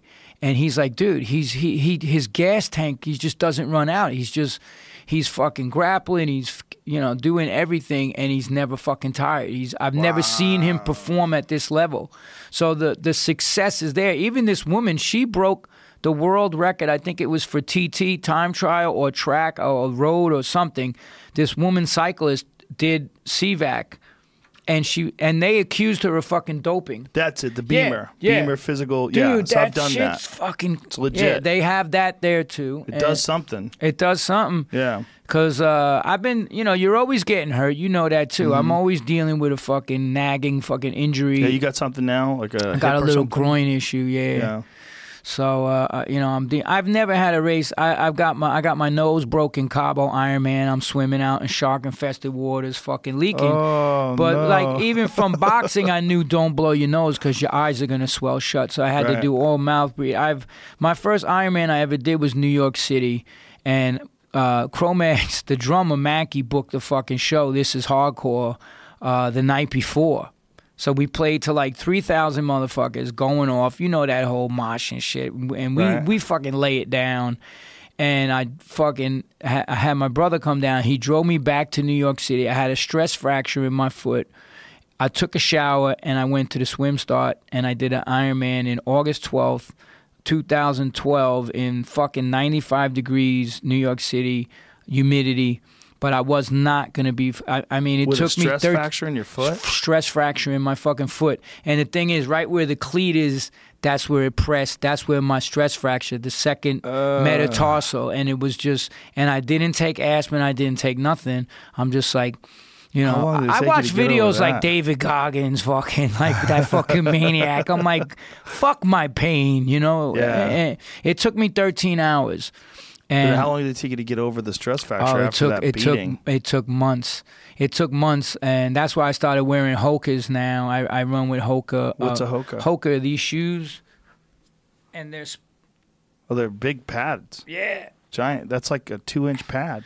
What is uh, the well, deal with that? Well, your shoe goes down in there. It's not actually, um, but it's this uh, scientifically designed foam that absorbs uh, shock from the from the road. Oh, okay. So um, a lot of the top, uh, Heather Jackson runs in them.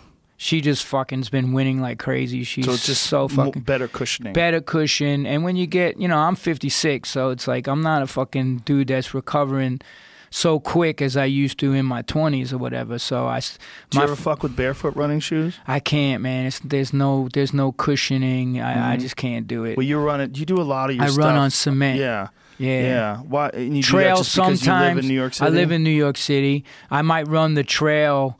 Uh, the bridal trail in Central Park if mm-hmm. I can, or run around the reservoir, but mostly my shit is all in the city, and the hoka's just fucking like uh, you know, I'll be the next day people say to me, yo, you must be fucked up for a week after race. I was like, I did Kona World Championships two years in a row, and the first year I did it two thousand sixteen, I fucking went uh, snorkeling with my girl the next day for like three hours. So like the inflammation's not there. I'm getting really dialed in on the equipment aspect, getting fitted for the bike, getting the right shoes to run in. And it it, it literally took me, you know, six years to get dialed in mm-hmm. on, on even the nutrition aspect in doing them races, because, like, you don't want to get a belly full of fucking gels and all this other shit. Right, so, right, right. You know, so anyway, it's, uh, but the recovery aspect of, of what I do, like I just watched, um, Goggins was on the Rich Roll podcast, and he was talking about how much yoga and, and stretching that he's doing now, two, three, four hours of fucking, you know, stre- and I know you're into yoga. Love it. Yeah, it's fucking great. And that's what I need to start getting back into. My girl Erica is always pushing me. She's like, fucking bought me a, a, a, a kiosk thing for fucking integral yoga. And I mean, she bought that shit for me last year. I still, I'm, you know, it's resi- it's what you resist. Like if you read, um, have you read The War of Art by mm-hmm. Stephen? Sure, I have. Resistance. I've had him on. Fucking yeah. Love it. Yeah. You having him on? I had him on before. Oh, I fucking love him. I bought a stack of his books. Fuck. I used to give them out to my guests. The, Just yo, take this the book. War you got of any art. Problems, things that are keeping you the from being creative. The War of Art, do the work. Yeah. But he talks mm-hmm. about resistance, yep. and the main thing about resistance is usually we're the most resistant to things we need the most. Yes. Yeah. You know, and, yeah. and it's this deep shit. That book, I, I great book. Every morning I sit down to write my screenplay or my next book, I read his shit. Yeah. You know, because it's just, and, and the Four Agreements I'm big into too. I went to, actually, somebody got me uh, tickets to see uh, Miguel speak, Don Miguel, and it was a life-changing uh, encounter for me, the Four Agreements. Don't take things personal, always do your best, be impeccable with your word, and don't make assumptions, which I always fuck. I've created wars in my fucking mind. Sure. And then they're like, dude, I wasn't even thinking that. What the fuck is your problem? Like, that's classic. It's fucking, dude. That's, the assumption shit is yeah. fucking crazy, man. Yeah. And I think if everybody just slowed down and read some literature on some of these teachers that, you know, humanity could do so, so much better. Yeah, no, um, I agree. Um, Pressfield's great, man, and what what he does say about resistance is so so powerful, because there there is something that keeps you from doing things that you know you're supposed to do, yeah. and when you do them, you feel so much better. It's like, why didn't I just do it? Like, why did it? What was all this procrastination and bullshit that was involved in me like putting this off? And then when you finally do, every time I walk out of a yoga class, I'm like, I gotta do that again tomorrow. I gotta keep this ball rolling. Yeah. This is this is a part of my life. I gotta get. I gotta yeah. get. Well, especially for a guy like you, because mm. everything is tight. You yeah. know, it's racing and well, running and everything. And then and then when you're on stage, everything is fucking yeah. crush, crush, crush, crush, yeah. kill, destroy. Yeah, you know what I mean? It's like the, I, the thing about yoga is it's static, and these poses and stretches, and your, your core gets activated yes. and everything gets lengthened. It's just, it's a smart way to maintain well, your body. Well, you know what it is? I, I try to justify it by going, well, I do yoga at the gym when before, you know, because I'll do my Sound trigger enough. point and yeah. then I do all my trigger point, myofascial release, all that, and then the last fifteen minutes, my girl's like, that shit don't count. It's something. It's you, better than nothing. You need to go. Yeah. No, but I remember how I used to feel when I would come out of those yoga classes in eighty-one. I, I would feel like I could jump over a fucking building. Yeah. And I need, I need, I need to get back to that. But even in the resistance aspect, it, you know what not doing what you're resistant. And it could be something like, oh, I made an agreement with myself to fucking straighten out the papers on my desk and go through all this shit. And mm-hmm. if I don't do it, it puts me in the worst fucking mood. Sure. Because that's what resistance, yeah. when you cave in and you give in to resistance, man, it's like, you, you and it could be the smallest little little thing, like, you know, anything. Yeah. And it just, it just irks the fuck out of you. I'm, I'm like, yo, so I try to...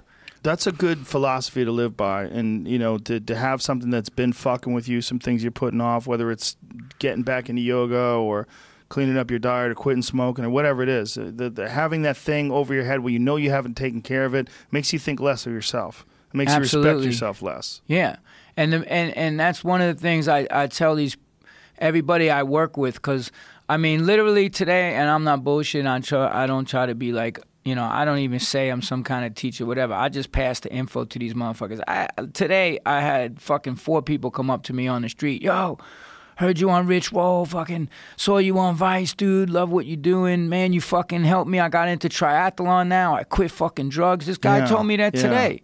And he's like, yo, I quit drugs. I fucking stopped drinking. That That's what it's all about. That is what it's now, all about. Yeah. Now, am I am, am I going to give a fuck and be like, zone in on something and find fault with what the fuck he's doing? I was like, yo, man, props to you, dude. Fucking, you know, you could do anything, you know, you apply yourself to it. And that's really, you know, um, my whole thing in life is to just, uh, you know, and that's what Prabhupada did. Prabhupada came to America in his seventies aboard the Jaladutta, crossed two oceans, had two heart attacks, almost passed away.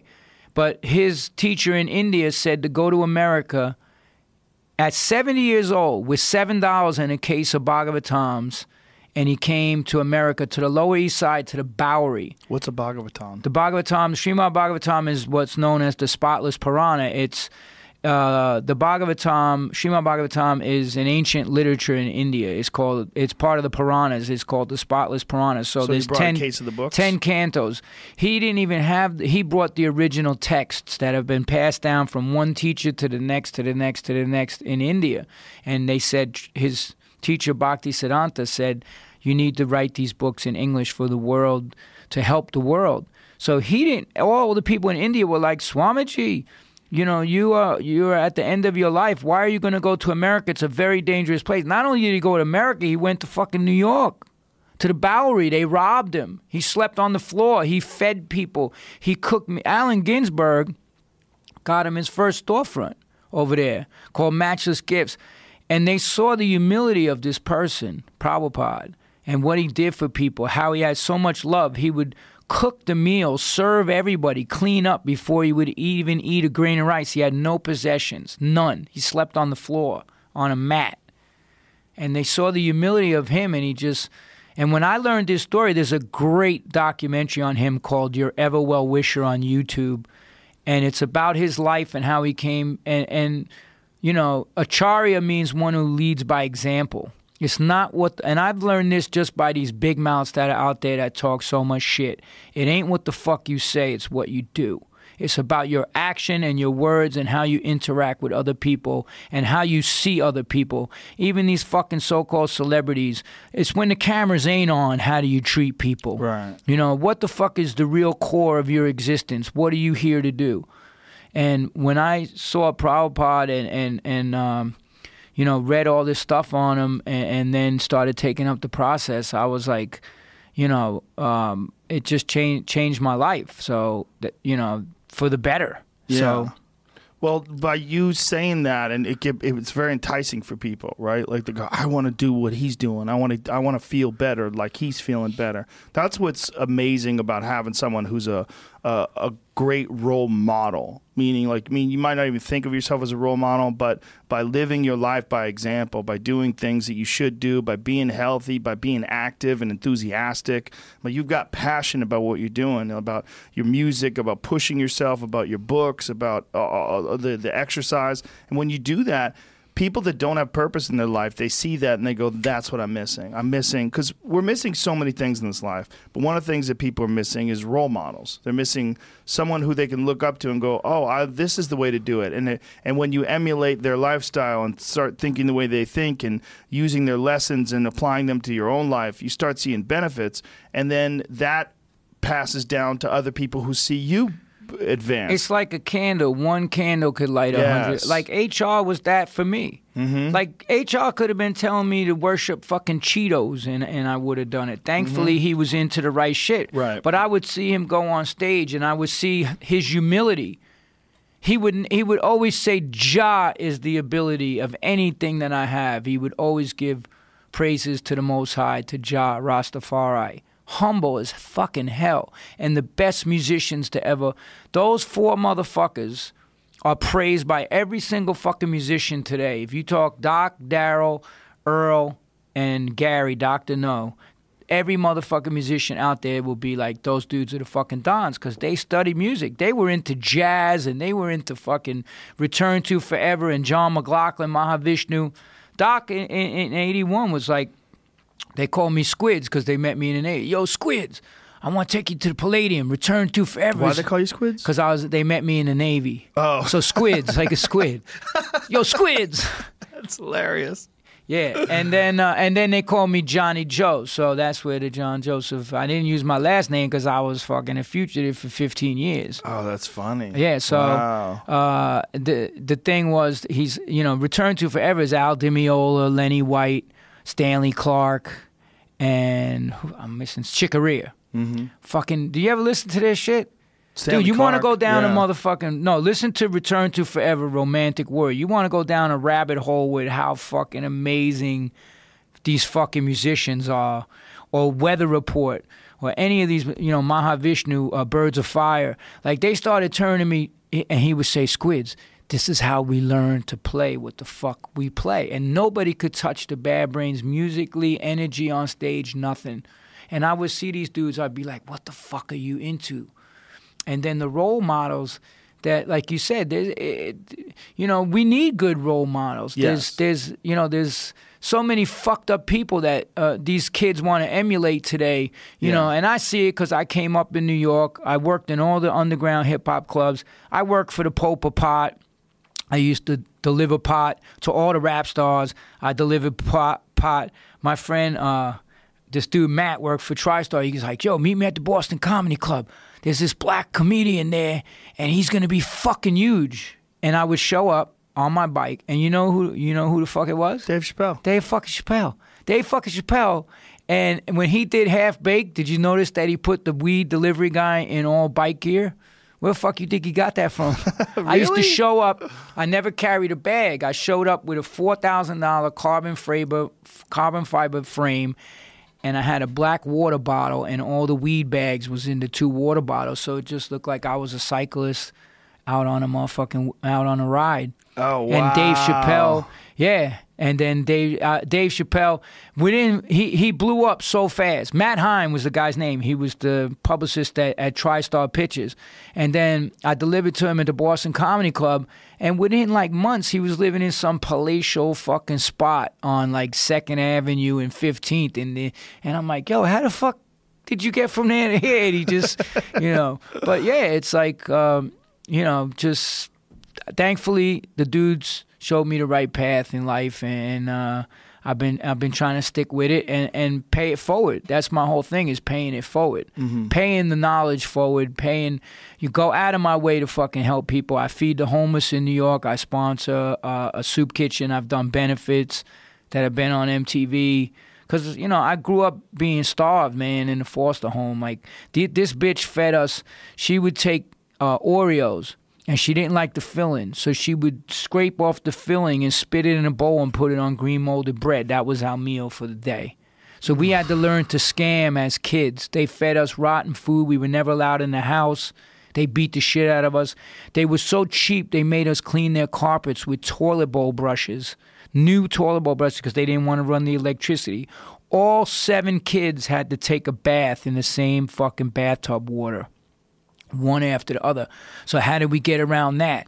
We went to the fucking gas station, and we would fucking bathe, do bucket showers, and everything was about survival. It was all survival, survival. Even even on the streets, I was a heroin mule. That's how I survived. I, I, I left Saint John's. That's how I got into punk rock, you know, the Ramones. Rock, rock, rock, rock, away beach. Mm-hmm. Saint John's Home for Boys, Rockaway Beach, nineteen seventy-six. I'm like, yo, I'm weird. And I started getting into Iggy Pop and all that. And then, you know, it was, and then I, I'm seeing the Ramones hanging out at one hundred sixteenth street at the Circle. And, um, and when I split from the boys' home, I moved in with these junkies in this bungalow, and they're like, yo, go down to Alphabet City. You're gonna, you're gonna carry all the heroin back for us. So that was my gig. And then he set the guy up and robbed him and all this crazy shit. Then I was making fake acid and going to the garden and just a fucking street urchin. And then I got into the angel dust, uh, selling it in Forest Park at the Dome. Frank Grillo's father knew who I... You know Frank Grillo, the actor? Yeah, he's friends with Callen. Yeah, very good friends. Fucking... He's another great human being, man. Uh, Frank, uh, I know from Crunch. I met him at Crunch, actually. Like, there was a lot of cool people... That were, and his father, he goes, yo, I just read this guy's book. Like, you hung out. His father was, like, supposedly homeless in Forest. You remember this kid that used to hang out with Disco and all these, and Bobby Bird and all these guys? And so he's like, yo, where the fuck did you hear those names? Like, is this guy John? He, you know, John Joseph, he was a fucking kid back then. And, and uh, you know, was was on the streets over there fucking selling selling dust at the Dome. Mm-hmm. And uh, so just all, you know, all that crazy, like I've been around all those negative people and tried to like, you know, I had people, uh, this one guy, Junior Nuts and Dougie Holston, they both got murdered, but they would be like, take that pipe and go smash that guy in the fucking face with it. And I would do it because I was fourteen years old. I'm on the fucking streets and, you know, you try to impress crazy motherfuckers by being crazy. Right. And I did a lot of fucked up, stupid shit in my life that I'm still trying to write uh, the karmic scales for. So my work will never be done until the last breath I take in the, in this lifetime. I, I'm trying to help, trying to help people, and uh, you know, what, what by whatever methods I, I, I can. You know, that's what. Well, that's a beautiful path, man. I mean, you've turned a terrible situation and a terrible, terrible circumstances into a way that you've created now where you're inspiring people all the time. That's very positive. I mean, just the, the impact that you have. I think one of the things that we were talking about earlier about all the negativity that people have online, I think part of the problem with that is I don't think people totally understand communication. I think what we're handed is these tools to distribute our thoughts and our information, and we're trying to get rudimentary reactions. And we're not understanding that these reactions don't just stop with the person that we're interacting with. They affect ourselves because they affect how we feel about ourselves. If you write some petty shit about someone, you don't really respect yourself. Yeah. You, you, you feel, if you write some nasty, snarky, petty shit about someone and you're insulting for no reason, you know you're insulting for no reason and you feel it yourself. You don't have great self-respect for yourself for that. And then on top of that, that person that you hurt their feelings, they might perhaps interact with other people negatively because of that as well. It's a chain reaction. And they might get, they might become the first to attack next because they've been attacked before too. So they start acting that way in the first. What it is is a, a lack of understanding that a lot of us have, all of us. I've been guilty of it too, of the impact that our that our communication has. Absolutely. Because we're not thinking about it in a comprehensive, wide scale look. We're thinking about it in terms of that is annoying to me, so I'm gonna fuck that guy's world up by saying shitty things about him and his fat, stupid face and whatever you want to say about him and, and insult them. And I'm going to tell you what a lot of the problem is, too, and, and I see it all the time. We're losing the art of even having a conversation between human beings because this is what everybody does. Yeah. Man. When you see them going down the motherfucking street, and, yo, New York is still motherfucking dangerous, and now all these motherfucking texting zombies, mm-hmm. they, they come out of the club and they're fucking right. they're, they're getting robbed. They're getting fucking yeah. robbed. They're getting run over. They're getting fucking... Yeah. Crazy, you know, but the thing is, is like this, right? Now, we have a law. I go out with my friend Jake from Rocks Off in New York City. He does all the Rocks Off tours and does all this stuff. He has a rule. When he goes out to dinner, everyone has to hand their motherfucking cell phone in to the fucking maitre d'. And no cell phones. So that you sit there and talk with each other. You have the conversation, and it's what is, you know, I saw this whole special, and it was... Um, It was on C N N, and it was Anderson Cooper, and um, It was the guy that was teaching mindfulness. I forget. Uh, he's been teaching meditation. I wrote about him in my book. So the whole rule was they had to be mindful the entire time that they were at this thing. They had to, no cell phone, no T V, no nothing. And they had to be mindful when they ate, mindful uh, when they took a shower, mindful when they walked down the street, remaining mindful during conversations, respecting other people. And like... It was heads of the, the heads, the C E O of fucking Google and all these big companies were there. And what they learned at this retreat for the ten days or whatever that they were there a week, it was so powerful that they took that and implemented that in their companies. And now Google, they make everybody sit down in a fucking auditorium before they start their day up there in uh, Silicon Valley or wherever the fuck they are. And they have to just sit there for ten minutes and be mindful and meditate and be mindful. And that's something that's becoming uh, a lost part of humanity, because it, you know, the the the, the internet and all of this shit, right. It's like people are losing touch with themselves and, and with each other. Yeah, you don't validate me. I don't gotta. You know what I do when them people, when they even knew I was coming on here and they was talking shit, I fucking deleted them. I didn't even read their motherfucking comments. I, once I saw a few toxic words, I'm like, fuck you, delete, block, see you fucking later. To me, it's out of sight, out of mind. I just don't have time uh, for people capable of that. For, yeah, yeah, because uh, you know, I still have the tendency to do the four disagreements.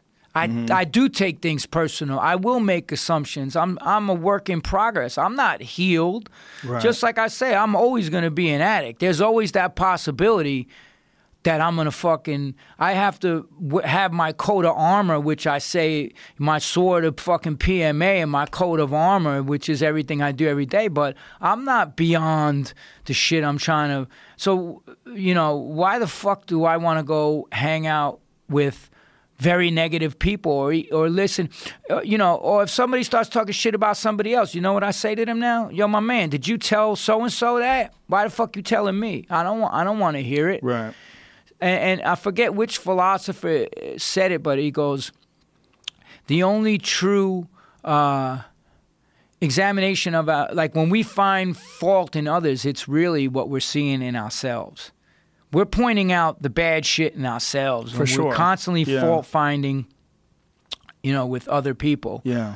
And it comes back to that fly mentality, man. I just, you know, and, and try to set the good example, and that's another thing Prabhupada said, example's better than precept. And right now, you just have a motherfucking bunch of people talking shit instead of trying to be the example and try to live it and do it. There are a ton of people out there that's crushing it and staying positive and doing, you know, getting off drugs, getting off alcohol. Like, even the people in this program, man, you don't even know the shit that these guys have been through. It's, it's fucking insane. Can you imagine spending twenty years in a fucking jail cell, or going to Pelican Bay, or going to Pelican Bay and being in the shoe? Like, what the fuck that does to human beings? Yeah. Like, the strength that that takes. And I'm going to tell you, uh, and the other reason I got involved is because my uncle, back in the day, worked at Chino Prison uh, in the seventies and eighties. He was like the assistant warden or something in Chino. Now, Chino... if you know the prison system, what they call that here in California is gladiator school. But there's a documentary about this guy, and he's a former Navy SEAL, and he went in there. And the documentary is called Salvaged Lives.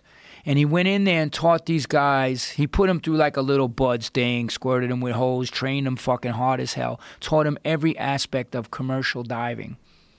And when they got released... he got them jobs on oil rigs and all this stuff, making six figures. And the guys who were working for these oil companies, they said, these are the most skilled fucking people that we've ever had come to work for these companies.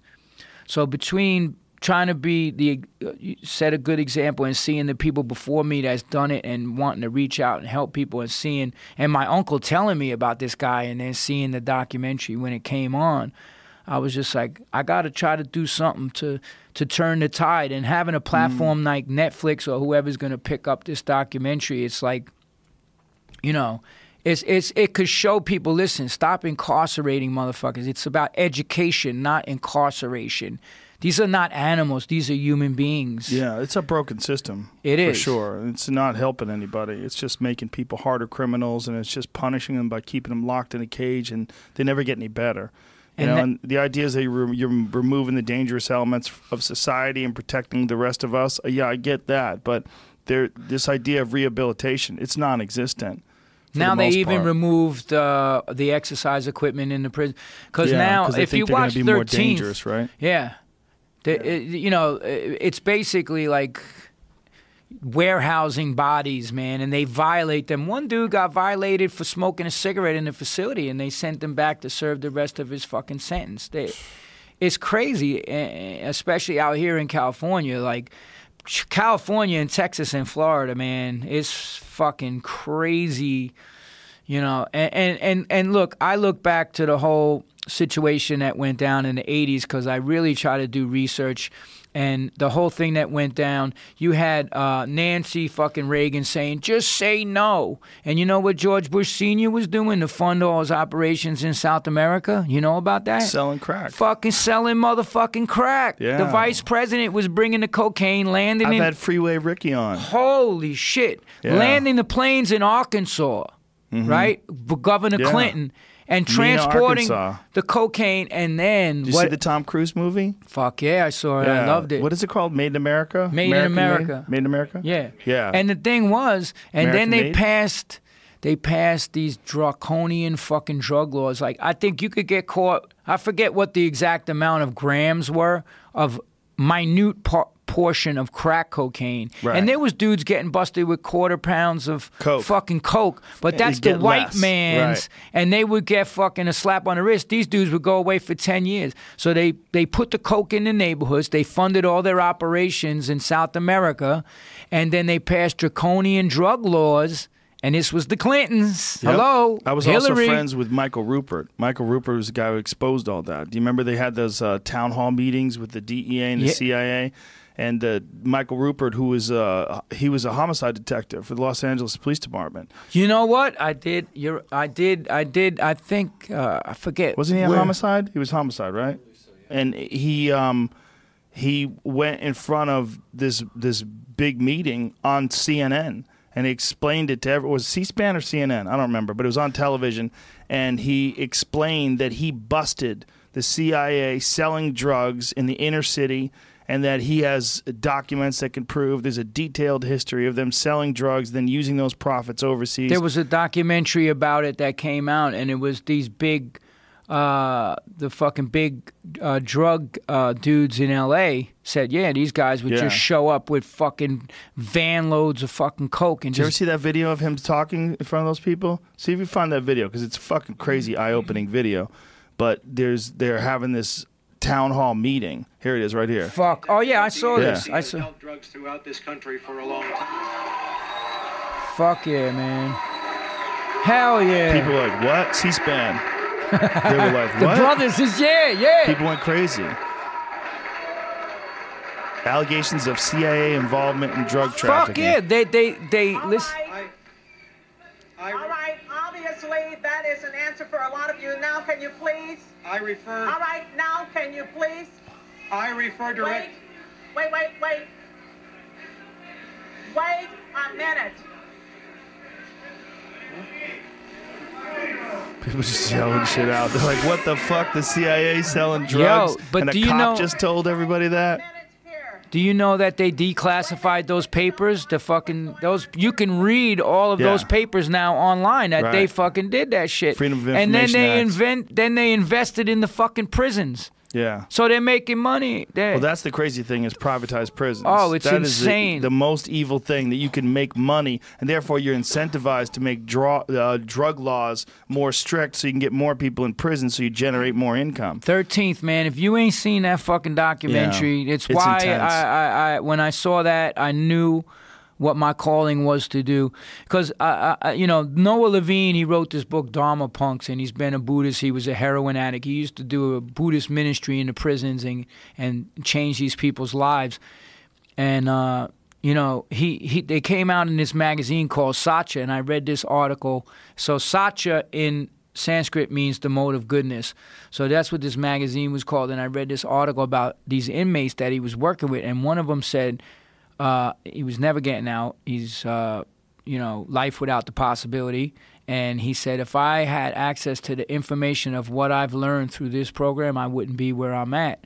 So then that planted the seed in me. And then just seeing what the whole shit's turned into, how the people that really need the, the food deserts and everything that's going on in this country, and the research I've done and everything I've been talking about and fighting Uh, for change by taking action against the fucked up shit, and then thirteenth coming out and just lit another fire under me. I'm like, man, you know, let's fucking like help these people, man. And and um, but yeah, the whole I knew about all that coke shit uh, back in the fucking day, and and at first I was like, yo, because Congress wouldn't cut a check to him Uh, to do his dirty fucking shit down in South America. We got our hands in wars all over this fucking, trying to take down governments all over this fucking planet, man. It's it's insane what. Yeah, that Barry Seal story is fantastic too. Yeah. That's the guy who they that Tom Cruise played in that movie. I mean, it's a fucked up version of it in the movie. I'm sure it's not totally yeah. accurate.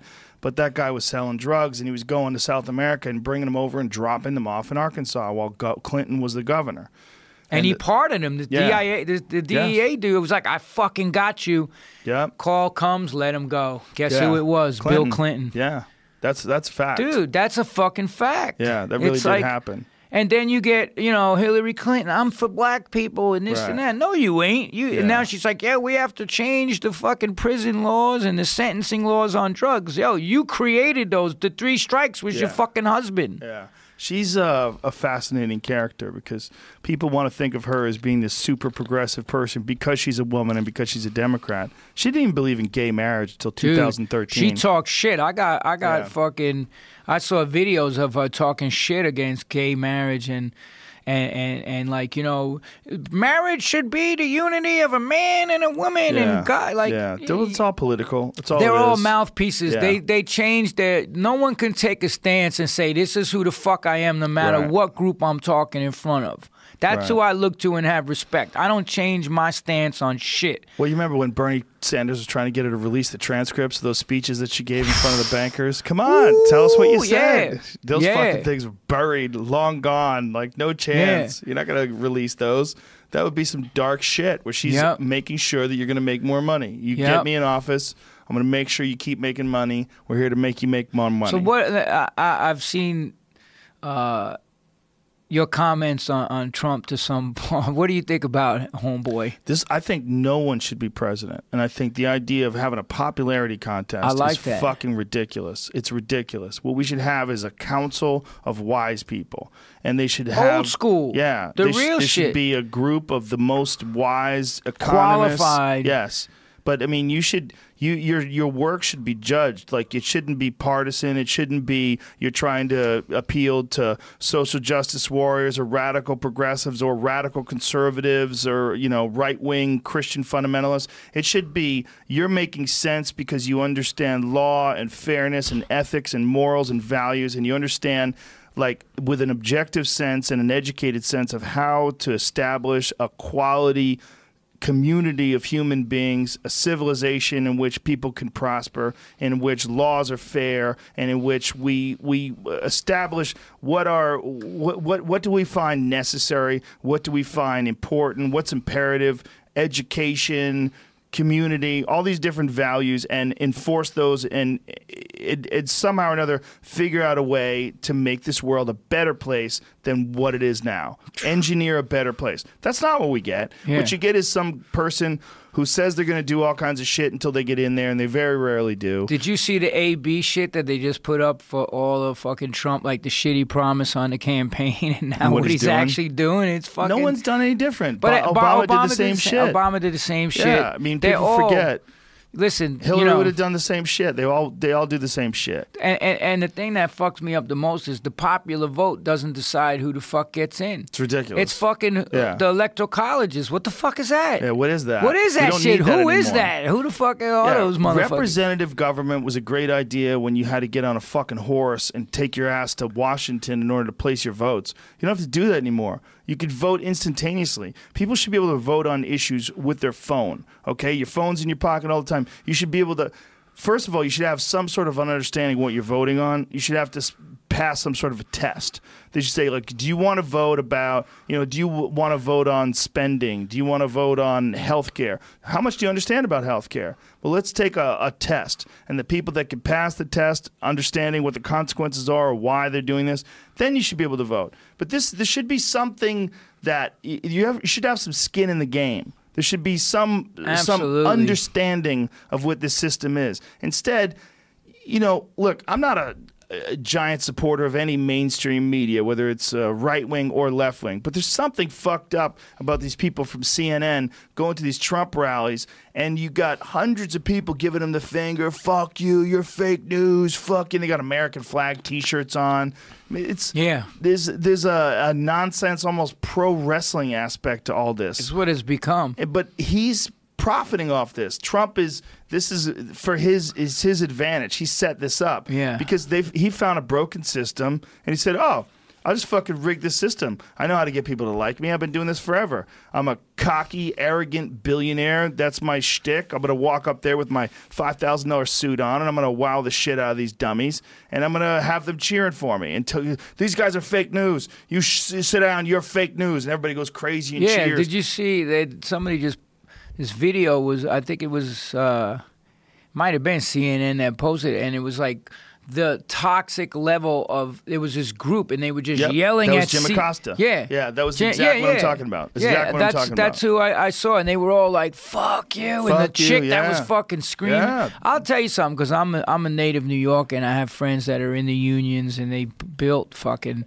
Trump burned a lot of fucking people and got rid of fucking skilled labor and skilled fucking uh, union people and burned union people and hired illegals to do the fucking work in his fucking build. All the shit this guy says, he's, you know, everybody says what they have to say in order to get the votes, and he didn't have a good reputation amongst construction terrible, people. Terrible, yeah. terrible. And also not for paying his bills too. Yeah, he always so many lawsuits. How about that against fucking him. School that he fucking yep, had? Trump like, University. Trump, yeah. Trump, Crazy. Trump University. If you gave but, that motherfucker your money, but you know what? That doesn't mean that Hillary would have been a good choice no. either. She was a terrible choice. And, and, She's a corrupt politician, one of the most unlikable people that's ever run for office. She, in so many ways, crazy and, and shit. They were trying to get it. They were trying to get people to be uh, supporting her just because she's a woman. There was mm-hmm. a lot of that. It's like this is going to be her history. You know, women, ladies. The, I stand with her. So there's all these women that have this blind allegiance towards this career politician. It's completely full of shit. She's been full of shit forever. If you watch the conversation between James Comey, when James Comey testified about what he did and what they found with the Hillary Clinton emails, and then her version of it. She's just a straight liar. Yeah, she she deleted thirty-three thousand emails. How the fuck do you do that? And then and then uh, even worse than that, when they rigged the D N C, they rigged the primaries so that Bernie Sanders was going to lose. They I mean they she had her people yo, into the D N C. That was crazy. Way in advance. That Donna Brazile book about it is mind blowing. Yes. Yeah. The thing was, he, he he was packing fucking stadiums. Yeah. She couldn't even fill a fucking high school gymnasium. Right. Fucking she was pulling all the strings, and she had all the favors that she was pulling in, and she had a shit ton of money behind her, and they were completely arrogant, and all the liberal elite in the media thought there was no chance that she was going to lose. She's ninety-five percent shoo-in to win the presidency, and she walked around like she was ninety-five percent. She already thought she won. Yeah. But you had the Benghazi shit. What the yes. fuck was up with that? Exactly. What yeah. the fuck was going on over there? A lot that, of lies. And, and you know, uh, with the dirt that's on, I, I hope, you know, whatever. Bill Clinton, I know you eat vegan sometimes, so don't he fucking send anymore. Nobody at he had, yeah, a, see? He had a real problem with it health-wise. Well, you know what? When, when, when, when, uh, it's us the, the when, hate rotting them out from yeah, the inside. Yeah. All the times he pulled his but dick like, out. No, but like, how the away. fuck did she get away with that? Like, what? Like, well, how about shaming all the women that came out and accused him? She would attack those women and go after them, and the, you know, I mean, Bourdain talked about that recently before he killed himself. There was a, a, a thing about what she had done to attack the women who were victims of Bill, you know, especially earlier yeah. in her career. Oh, God, she fucking... She represented child molesters. That yeah. was one of the things that she did yeah. earlier in her career. She got them off. You know, there's a there's a videotape that uh, Dave Smith was She was uh, laughing in one yeah. of them about the yeah. victims. Like, I'm like, what the fuck is wrong with... Well, she was like, laughing about the effectiveness of lie detector tests. She's like, obviously they don't work. Ha, yeah, ha, yeah. Ha. Yeah, yeah, she's uh, uh, she's it's a piece of work. She is, man. She's a long time, lifelong politician and a lawyer. And I mean, what about what all the shit that went down in Arkansas? The shit that the whole they were all accused of back in the day. What was that? The uh, the Whitewater thing. Whitewater yeah, fucking yeah, thing. The Whitewater yeah. shit. Like, and just the string of people that have been fucking whacked. Who tried How about to, Vince Foster? Yo, what the? There's a great book I read a long time ago called The Strange Death of Vince Foster. It's like, wait a minute, what? They found the gun in his hand. Which you never do when you kill yourself. When you shoot yourself, when you shoot yourself and you pull that trigger, blam, everything the, goes, yeah. the gun goes flying. You don't hold on to it. There's recoil yeah. in the gun. It's yes. like, you know. It's... And you blew your brains out. You're not holding your gun anymore. It goes flying. And he was he had the gun in his hand, and the blood that was missing from his body was not on the scene of the crime. So the researchers think that they moved his body. He they was think, dead. They yeah, put him there and yeah. rigged the crime scene. And then put a gun in his hand. Up, case closed.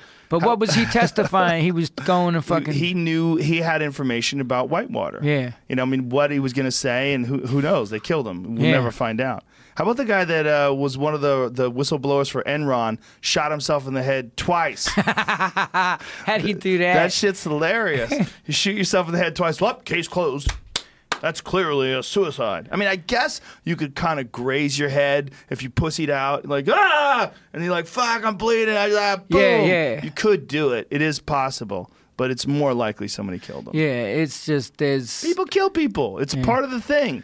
When you're involved with billion-dollar deals with giant corporations, and they also tied into the military-industrial complex, who, by the way... kill innocents all the time and write it off. Like, all this this shit that happened with drones, what's the number? It's like in the high eighties or ninety percent innocent people killed by drones. They don't worry yeah. about that. You think they're going to worry about some guy who's going to sink Monsanto or sink Enron oh, yeah. or sink the Clintons or sink anybody? Fuck that. Send the boys. Yep. Get them whacked. Yep. Clean it up. Absolutely. We're good. Shot himself in the head twice. Okay, press conference. We're all good. Everything's wonderful. Here's Monsanto with some new glyphosate. Yep. It's going to fix your corn. You'll never have to fucking pick weeds. Or, but I, I read this thing that most of the oh, most of the glyphosate that's being put out there is by people on their fucking own homes. Like well, what they're doing probably. on lawn. They don't know any better. They yeah. spray Roundup. It's, uh, it's you know, I have a friend who had bone cancer, and he lived near a golf course, and they put so many pesticides in the golf course that it got into the groundwater. Right. And he said all these people in his neighborhood got cancer. Yeah. And he Cl wound up. He he has a, a fake femur bone. Wow. Like one of his femur bones, a metal. It's a metal bone. He got bone cancer. They right. had cut his bone out and they replaced it with this metal pipe. Well, my uh, you know the the history of them too was Agent Orange and all this other shit. And my uncle was force recon in the Marines, and he got fucking like everyone in his uh, units that got, you know, they're behind fucking enemy lines and everything, got M S, cancer, oh, yeah. fucking this shit. They were spraying that shit on our own fucking troops. Yeah, well, they figured, look, this is, be this is the way we got to get rid of the, the problem is they're hiding in the jungle. We got to get rid of the jungle. Yeah. Let's just kill the jungle with poison. I mean, this is crazy thinking. Yeah. They just sprayed chemicals all over the jungle to kill the fucking forest so they could see where the enemy are hiding. Like, and then they had the troops walking through those chemicals. It's fucking nuts. It is. It's... And history will not judge them kindly. When they step back and think about what they actually did, I mean... It's in the nineteen sixties. We're, it's our parents' generation, and the way we look at it, it's almost like this unfortunate thing that happened. But I almost think we're too close to it to recognize how horrific it is that the soldiers who were putting their lives on the line in their thought to defend our freedom over in America were getting poisoned. Well, by by look, their own government. Look at Iraq. Where were they putting all sure. the depleted uranium? Exactly. All sure. these soldiers are coming back from the Gulf War and everything else. We're dumping all the fucking depleted uranium over mm-hmm. over there. It's a dumping ground for us. They're getting fucking... Not just dumping. They were using it as rounds. Yeah. And, they were using it right. as anti-tank That's what I rounds. meant. They were yeah. putting it in... in they and they were weaponizing it. Uh-huh. And, and then all the fucking troops are coming back having fucking kids with deformities and getting cancer and all yep. this shit. turned down for their benefits. Yeah, they denied it was even denied an issue. It. Yeah. Fucking, what the fuck is that? They don't care. It's it's all about money for them. You they're know. they're they're distantly removed from it the same way someone's distantly removed from factory farming if they buy a burger at a restaurant yeah. or a burger at a, a, a fast food joint. They're not thinking about a pig that's in that can that makes that McRib. They're not thinking yeah. about that. And the people the that disconnect. Are, yeah. And the people that are thinking about the numbers on the paper, look, they, they're number crunchers. They got to save the government some money. Deny them. Deny them. Make them fight it. Yep. Make them fight that's it. What there's they no do. Gulf they War syndrome. Up. Yeah. They, there's they, nothing. My uncle gave up. Did you see detachment? Speaking of uh, the military-industrial complex, did you see the the latest movie that came out with Woody Harrelson, Shock and Awe? Have you seen that yet? No, I didn't see that. About how. Oh, they uncovered the whole fucking thing about how the fucking weapons of mass destruction was just a complete lie. Every news media outlet except for one lied and backed up the government's claim and the whole shit. The Times all Times ended up apologizing like we got it wrong. Yeah. So you go in there, you fucking send troops in there, you fucking kill how many millions of fucking innocent people over there. And and it, to what to sell to sell fucking weapons and, and push another and yeah and then there's a justification after the act. Well, hey, it was a good thing to get Saddam Hussein there out of there anyway. He was a bad guy. Yeah, like, but yeah, but the C I A worked with him yeah. in the early eighties and sure. gave him the fucking gas that he used. So oh, yeah. what the fuck is like, you know, that was just some yeehaw shit because yeah. fucking homeboy, uh, you know.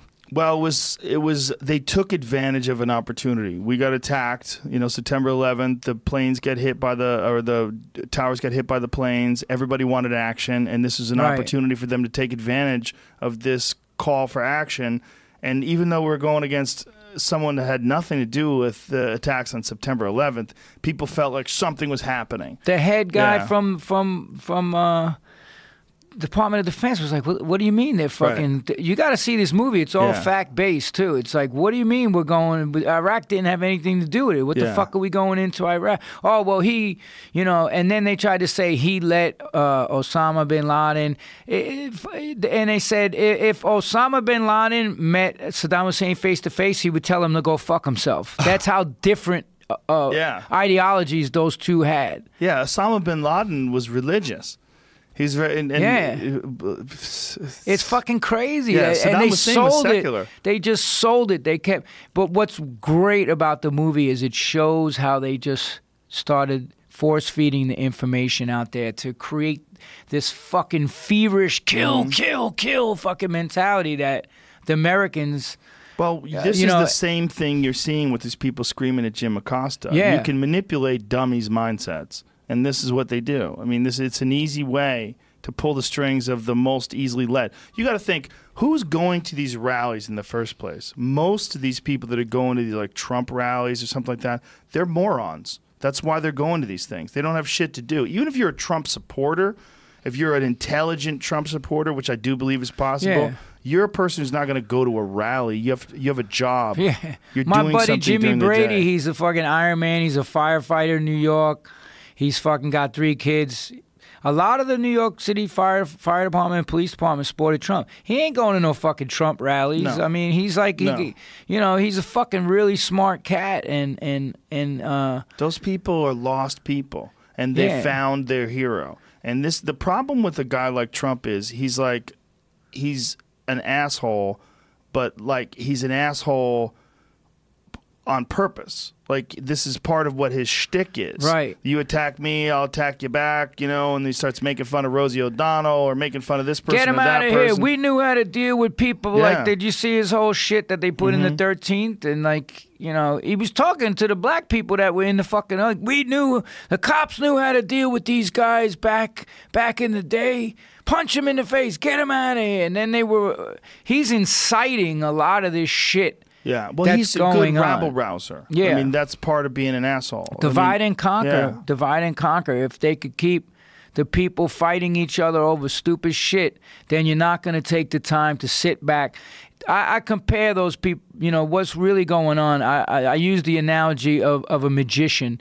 They're trying to tell you, look yes. what's in the left hand, but what the real shit is in the right hand. Yeah. So by doing all this shit and causing all these problems, you're not going to go back and look at the shit that he's pushing through, his agendas. Mm-hmm. He just cut uh, taxes to the fucking richest uh, people, that uh, the billionaires and, and corporations, which he said he wasn't going to do.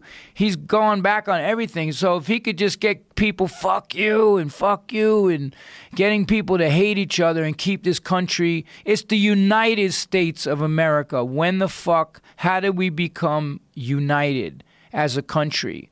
Like, I think a lot of these countries right now who may pose a threat or whatever, they're seeing what the fuck's going on, and they're like, yo, this country's never been more fucking divided. It's yeah. the divided Chaotic. States of America, yeah. not the United States of America. Well, what he's doing with these these rallies is he's getting people excited about being a part of a team, and a team that's winning. You know, like, we're the team that's kicking ass, and this is team fake news over there. You tell them to go fuck themselves. And everybody gets, yeah, yeah, yeah. He's consolidating his support. He And it doesn't have to make sense. And especially it doesn't have to make sense with the people that are going to these rallies, because they're not smart people in the first place. Yeah. They're people that are easily led. But that's the same thing with people that would go to the rallies for Hillary Clinton, or people that go to the rallies for almost all these people. A giant chunk of them are just, they're just lemmings. I, they don't know what to do. I do have to admit one thing, and that was when fucking Hillary Clinton, Clinton was losing, and the faces of the crying people who were like fucking losing their shit yeah. when Trump won, I was like, I'm sorry, but like, funny. fucking dude, if that's the the fucking truth of your existence, that you put every fucking ounce of your shit into this fucking corrupt ass politician, whether it's fucking Hillary Clinton or fucking Bernie Sanders or any of yeah. them, I feel fucking sorry for you. I was laughing at those people when she lost and they were losing their shit on T V. Like, they were just fucking stunned. And I'm like, because you don't realize I travel through America, and people may be progressive on the outskirts, but go into the middle of this motherfucker and see what you got.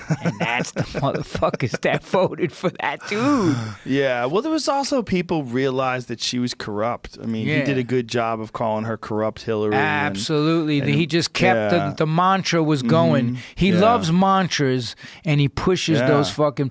But Lion they just Ted. had. Yeah. Yeah. Corrupt he's got some Hillary, good ones. Crazy man. Bernie. Crazy Bernie. Yeah. I mean, he's a, he's a He's a good manipulator in that sense. But she, you know, she didn't do any service. But there was also, like, a lot of the women that were really upset were like, this guy w was in that video saying you take girls and grab them by the pussy. And oh. so they, they felt like this was going to give men a license to be sexually abusive. And I think that in a lot of ways is what, like, started the ball rolling with the Me Too movement. It right. wasn't just the exposing of monsters like Bill Cosby, but it was also the fact that you're dealing with this guy who gets in the White House that's clearly not what you want. You want, if it's a man, you want a man who respects women, who's a statesman, who's a, a person who has worked their life to get to that position, not a person who did it as an afterthought once they were already famous. Right. See, like, the difference between a guy like Obama, like, Obama is probably... He's probably measured his words ever since he was in college because he was hoping one day he would be president. Whereas a guy like Donald Trump's just been banging hoes and fucking flying around with a jet with his name on it since the eighties. I mean, this is what the guy did. So then once he's in office, people are like, no! Like, they, they just couldn't believe it. Like, how could this have happened? This is a, the pussy grabber. He's not supposed to be in there. And I get their pain. I understand it. Yeah. But it is also funny. You no, know, but there's, there's something like the woman's on her knees with the glasses. You ever seen that chick with the yeah, net yeah, hat yeah, on yeah, screaming? Yeah. She's like, she's a meme. She lost I mean, she her will, shit. She will exist yeah, they forever. Made it, they made her meme. Yeah, they. They call it Trump derangement syndrome now because people are literally, they're so angry that he is in power and there's nothing they can do about it. But the problem is that anger and that that going deranged, that. That empowers the people that support him. They don't understand. When you're on your knees screaming, fuck you! The people on the other side that are Trump supporters with their fucking red hats on, they think that's hilarious. Yeah. They think, look, this is the liberal left, unhinged, detached from reality. Meanwhile, we're making America great again, and black unemployment's at an all-time low. And, you know, it's it's... a weird time for the truth because there's so many people that don't want to go any further past the surface. The, the, the truth is this guy figured out a way to win a rigged system. He did. He figured out a way to win a rigged system by pretending to be a Republican. The guy was a Democrat his whole life, yeah. Democratic supporter his whole life. Figured out a way, oh, I'll just fucking be a Republican. They're easier to scam. Weaseled his way in. Figured out a way, this whole make America great again. Yeah, rah, rah, rah. Call people a bunch of stupid shit. Campaign like a motherfucker. Take diet pills. Keep that energy high. Just travel all across the country doing these rallies. And won. You know, and won a system that really shouldn't be there to win. Right. And I think that we need a better way to run our government. I and think I think your idea is fucking genius. Having an alpha male or alpha female, that one person, the one at the top of the peak, running three hundred million people is insane. Yeah. Running three hundred people is insane. You have three hundred people, one person running shit, yeah. You're going to have disagreements. You're going to have people that are upset that this one person gets to dictate for the next four to eight years the path of everyone in this group and your financial future, your health care, your, your, all these, how much taxes you pay, all depending on what dipshit wins the popularity contest. That's outrageous. Yeah, It's, it's an archaic way of handling things. It's just not necessary, but... The problem with letting everybody vote, too, is that people are really easily manipulated and they're really undereducated. People, they don't have any incentive to pay attention to the real issues and what's at stake and what the consequences of each vote are. They just vote with whatever feels good. And they're busy. And people are tired because they're eating shitty food and they're not exercising. And they're working all day in a job that sucks. And they come home and their wife's bitching at them and they're on antidepressants and pills. And their their kids are all fucked up. And they don't have the time. They don't have the time, yeah. and they don't have the, the incentive to be enlightened. They don't have the incentive to have an uh, objective, enlightened approach to how you handle the future of our, our society and what our children are going to be left with. Well, that's why the, it's the genius of these commercials. If you, I, I mean, it's I, I, I can't even watch T V when it's election time because yeah. it's just like one dude after the next mm-hmm. shitting on each other or this person saying something it's crazy. About that. We should mock them for it's doing like, that. It's like the two things that you get when that shit goes on. One is those political commercials, and two was all the commercials for the pharmaceuticals. Well, that's, that's a crazy thing. That's what you get every fucking night. There's two countries on Earth, New Zealand, people, New Zealand and, and United America. States, where you're allowed yep. to direct advertise. Marketing. To customers, to patients. What the fuck is it's that? Crazy. What is that? It's crazy. And I love the commercials now where the dude figures it out. Well, I asked about warfarin, and yeah, that, now, uh, I know. now I I'm going to be happy again. Yes. People are walking down the street and you see cartoon flowers around them and yeah. butterflies and, and now cool if music. Your antidepressants is not working, Abilify, it, Abilify can fix it all. Will fix that up. Uh, side effects include suicidal thoughts. It's like, motherfucker, I had suicidal thoughts before. Like ferocious rectal bleeding. Yeah, yo, like, some of the side effects are they're crazy. It's it's fucking insane. You know, Abilify is the it's an antipsychotic. It's the number one prescribed medication in the country. Abil Abilify. Really? Number one prescribed medication in the country. Wow. It's an antipsychotic. Fuck. Yeah. What? That's insane. I know. You're like, what? Uh, yeah. That's insane. Pull, pull that up. Make sure that's Whoa. True. I know I read that, but make sure that's true. Somebody talked about that on the podcast. Who was it? Do you remember? This is an article from twenty fifteen saying it is the America's top-selling drug. Fuck. It's an antipsychotic. Yo. Yeah. I got it. I got it. Abilify is the biggest, the biggest selling, selling prescription drug in the U S Thirty dollars a fucking pill. Damn, we're to in the wrong business. To be a top seller, a drug has Let's to be expensive and also widely used. Holy it, Abilify is both expensive and wildly used. It's the fourteenth most prescribed brand name medication, and it retails for thirty dollars a pill. So Holy it's the biggest selling shit. Prescription drug in the U S So it's Which the biggest selling. Which company makes term it? Who's behind it? Good question. Who is behind it? Put, put. Satan. Mm-hmm. Satan Pharmaceuticals. America's top-selling drug. I bet psycho Abilify. Ugh, it's terrifying. Official site. Let's see Who which one of these shit? Scumbags make it. They're the worst. Did you ever read uh, Confessions are, of an Oxtuka? Did you ever read Ox Atsuka? Atsuka. Atsuka. They probably they probably change names like yeah, Blackwater. Yeah, oh, they do. Keep switching up their names. Did you ever? Did, well, now they uh, they changed uh, fucking um, what do you call it? To um, they're changing the name on all these ingredients uh, that are in food too, like um, what is the uh, the additive uh, the sweetener that uh, Donald Aspartame? Aspartame. They changed their name to amino sweet now because oh, dude, adorable. You know who owns the patent on fucking as on aspartame? Didn't Donald? Did, mother, yeah, I mean, Donald uh, Rumsfeld. Donald Rumsfeld had something to do with it. Owns that. Well, he had something to do with passing it. Yeah, he had something to do with ignoring evidence. But see, someone told me that the amount of chemicals they they had to give to rats, the amount of aspartame they had to give to rats to kill them or to give them cancer was very high. I'm like, okay, that's good. Yeah, that's but that's that's reassuring. No, but there's a great book about the corruption of the pharmaceutical companies, and it's uh, can you Google this title real quick? It's called uh, Confessions. Uh, Gwen Olson wrote a book called Confessions of an R X Drug Pusher. Mm. And I think it was her niece died of a drug interaction that they knew about, and she exposed the whole corruption in the pharmaceutical industry. She was a top pharmaceutical rep, and they said they know. How does a drug get approved by the F D A, and then they turn around and fucking they pull it, and people are dying, and yeah. they settle for pennies on the dollar? That's the fucking game. They know there's going to be right. lawsuits.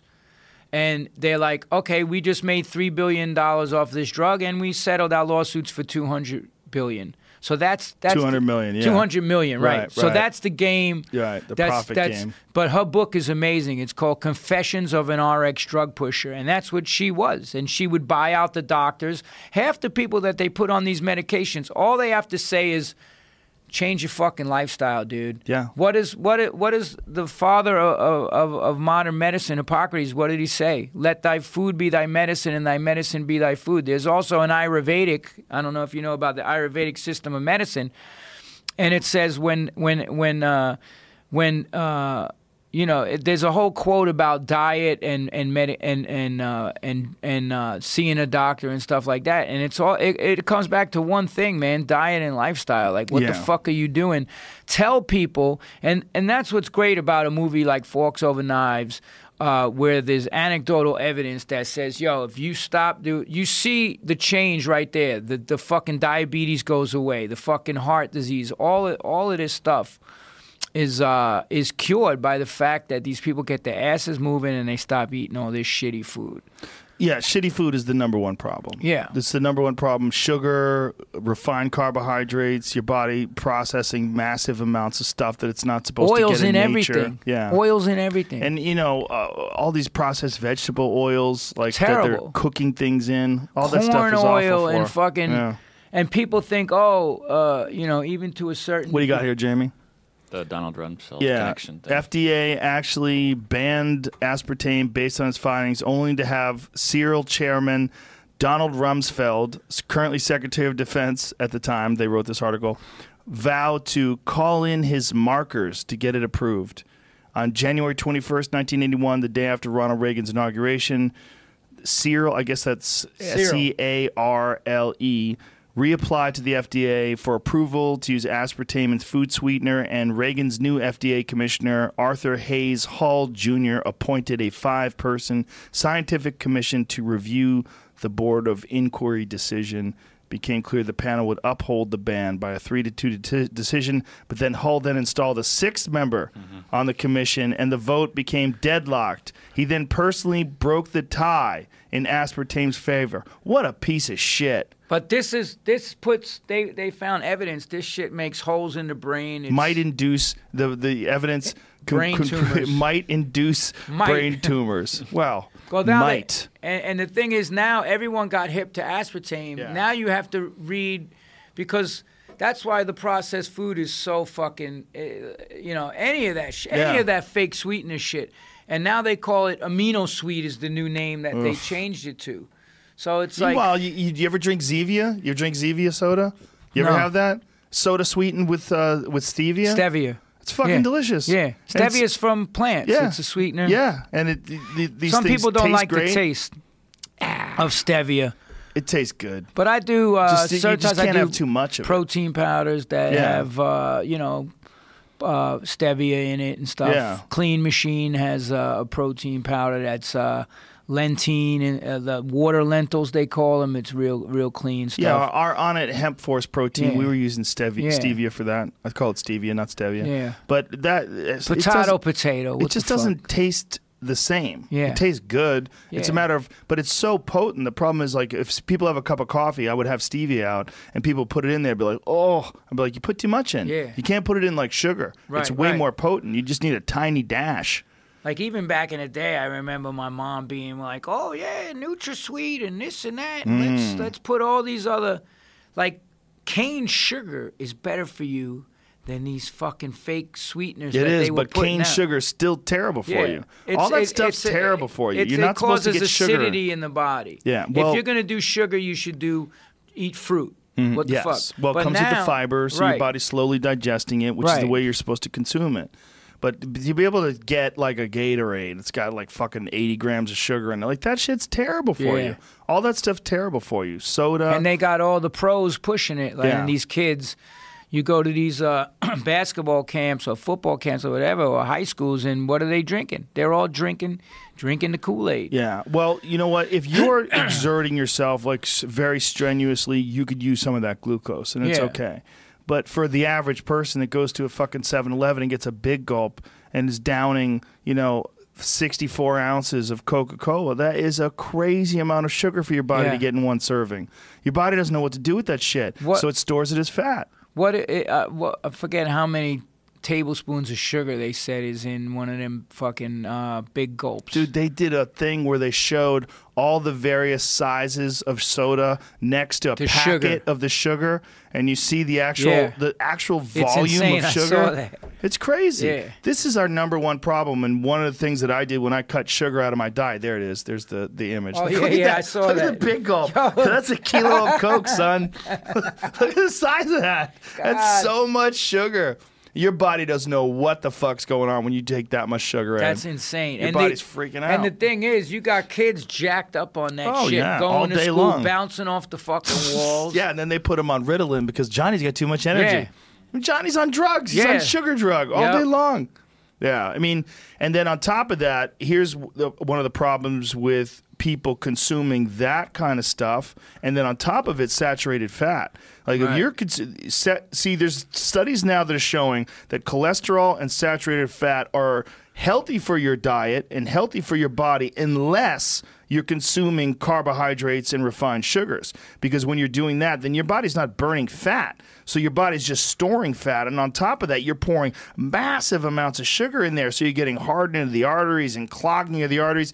And people think that this is they're, they're conflating and confusing all this and thinking, well, well, this is because you're eating cholesterol and saturated fat. Nope, it's not. It's because you're eating cholesterol and saturated fat along with simple carbohydrates, refined carbohydrates and sugars. All There's right. a chemical reaction that your body has that when you're eating these two things together, it becomes toxic. It's very dangerous Nitros, for you. Nitrosamides as well. When you and cook, that's the average when American you cook diet. Meat and then combine it with alcohol and the rest of the stuff, it creates a, a, a chemical reaction in the body that then causes Uh, you know, problems for you health-wise and your immune system and gut health and everything else. Yeah, there's a there's a ton of problems with people's bodies, and you could trace it back to a, a, a host of different things. You could you could trace it back to pesticides. You could trace it back to a lack of minerals. You could trace it back to excess sugar. You could trace it back to processed vegetable oils. You could trace it back to sedentary lives. There's yeah. there's all, so many different things that are a factor in people's health issues. But the, one of the problems with ideologies, whether it's this carnivore diet ideology or vegan diet ideology, is people want to look at one thing. There's one thing that's wrong, and you fix this thing, and if you just do this one right. thing, you're going to be healthy. That's not necessarily the case.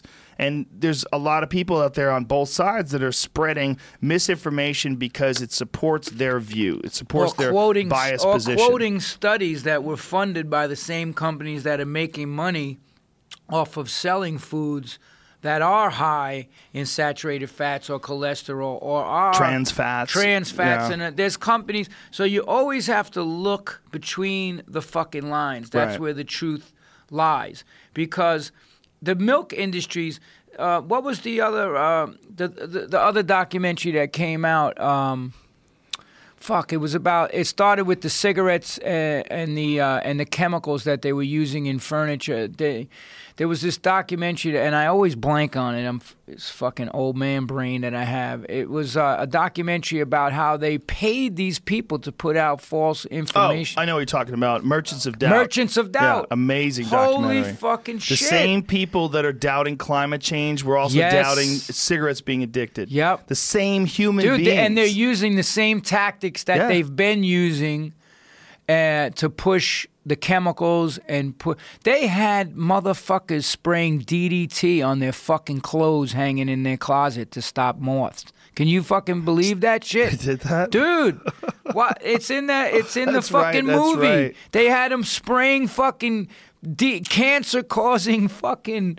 chemicals on their shit. Just when you see those guys are the same guys that were trying to say that cigarettes are not, they're not addictive. And the same people that are there, they were dismissing climate change. You're like, what? Like, how can you be so obvious? You don't even use new people. They they they did the thing with the guy from uh, Monsanto and the Roundup. He goes, I would drink fucking yeah. Roundup, and, and he goes, okay, it. I'm gonna go get you fucking. Gla- Here's a glass of fucking. Yeah, drink he it. He was like, drink it. He's nope. like, nope. What is this, Jamie?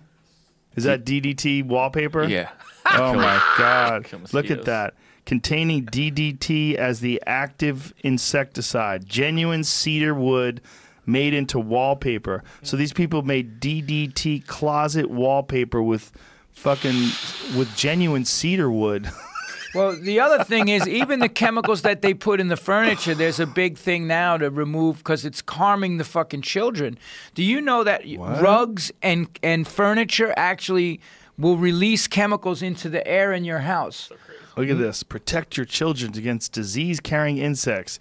D D T, children's room wallpaper. How many kids got cancer from that fucking shit? Fucking crazy fucking that shit. That is so insane. But kills insects, mosquitoes, flies, ants, and you. You know, one of the biggest one of the one of the biggest Fuck. ways that toxins enter the body is not by walking around the streets of L A or New York and breathing in the pollution. It's the fucking home. The amount mm-hmm. of chemicals that are in the fucking home, and they talk about that in Merchants of Doubt. The chemicals in the furniture, the chemicals in the clothes, the chemicals in the fucking diapers, the chemicals in everything, in the plastic. Yep. It's chemicals, chemicals, chemicals, chemicals. You're bombarding your fucking child with fucking dozens and dozens of chemicals every fucking day. Yeah. And while it's immune, while that child's immune system is developing, and then you're feeding it pesticides, you're feeding it this fucking animal that's been tortured its whole life and fed fucking steroids and hormones, and you're wondering why these kids are coming out and they're so fucked, because it's when they're getting into their teens, it's because all of that shit's taking a toll, not just physically, but I, you know, psychologically, it's fucking, it's, you know, then, you know, there's so much other shit they're doing too to the to the food. Put in, put in, um, there's an epicite, you know, that they put in the corn and the soy now, and it's fucking,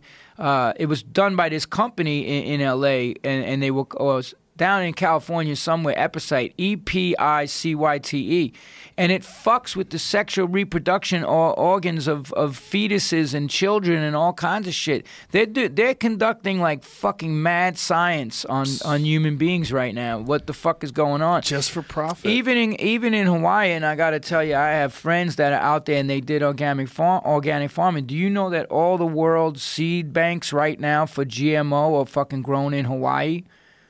Why? Because of it's a closed ecosystem. Uh-huh. It's closed off from everywhere else, so there's no other factors. So they go and they spray motherfucking chemtrails in the air that come down onto the fucking ground, and they can, for instance, and I... Wait a minute. What do they do? They're spraying, they're aerosol spraying the crops. So the aerosol so, spray them so with they, some sort of uh, so what they pesticide? Do, yeah, and they do... aluminum, barium, strontium. Now, I'm going to tell you, I have I have friends that actually are doing this. They were organic farmers and had to give up their farm. And what they do is they make the the the uh, they're making the soil so acidic, the pH, that nothing will grow except for genetically modified seeds that have been genetically modified to resist aluminum and resist all this other stuff. So now, why are they spraying aluminum? Like, where's that coming from? It's it makes this it makes the uh, soil very acidic. It it changes the pH. I think aluminum has the greatest uh, change to the soil. And what's the benefit of them doing that? Because then they can control the food supply.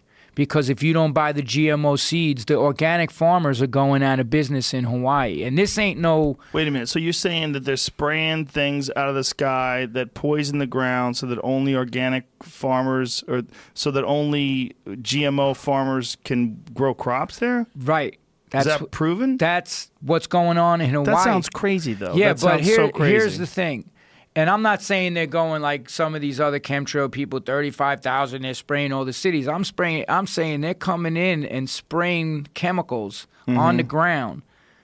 But they're not doing it as a pesticide. You're saying they're doing it as a grand conspiracy to make the ground infertile for anything other than G M O crops. Did you ever read Monsanto's? Did you ever see The World According to Monsanto? Yes. Okay, so what do they say? We want to control the world's food supply from seed mm-hmm. to motherfucking...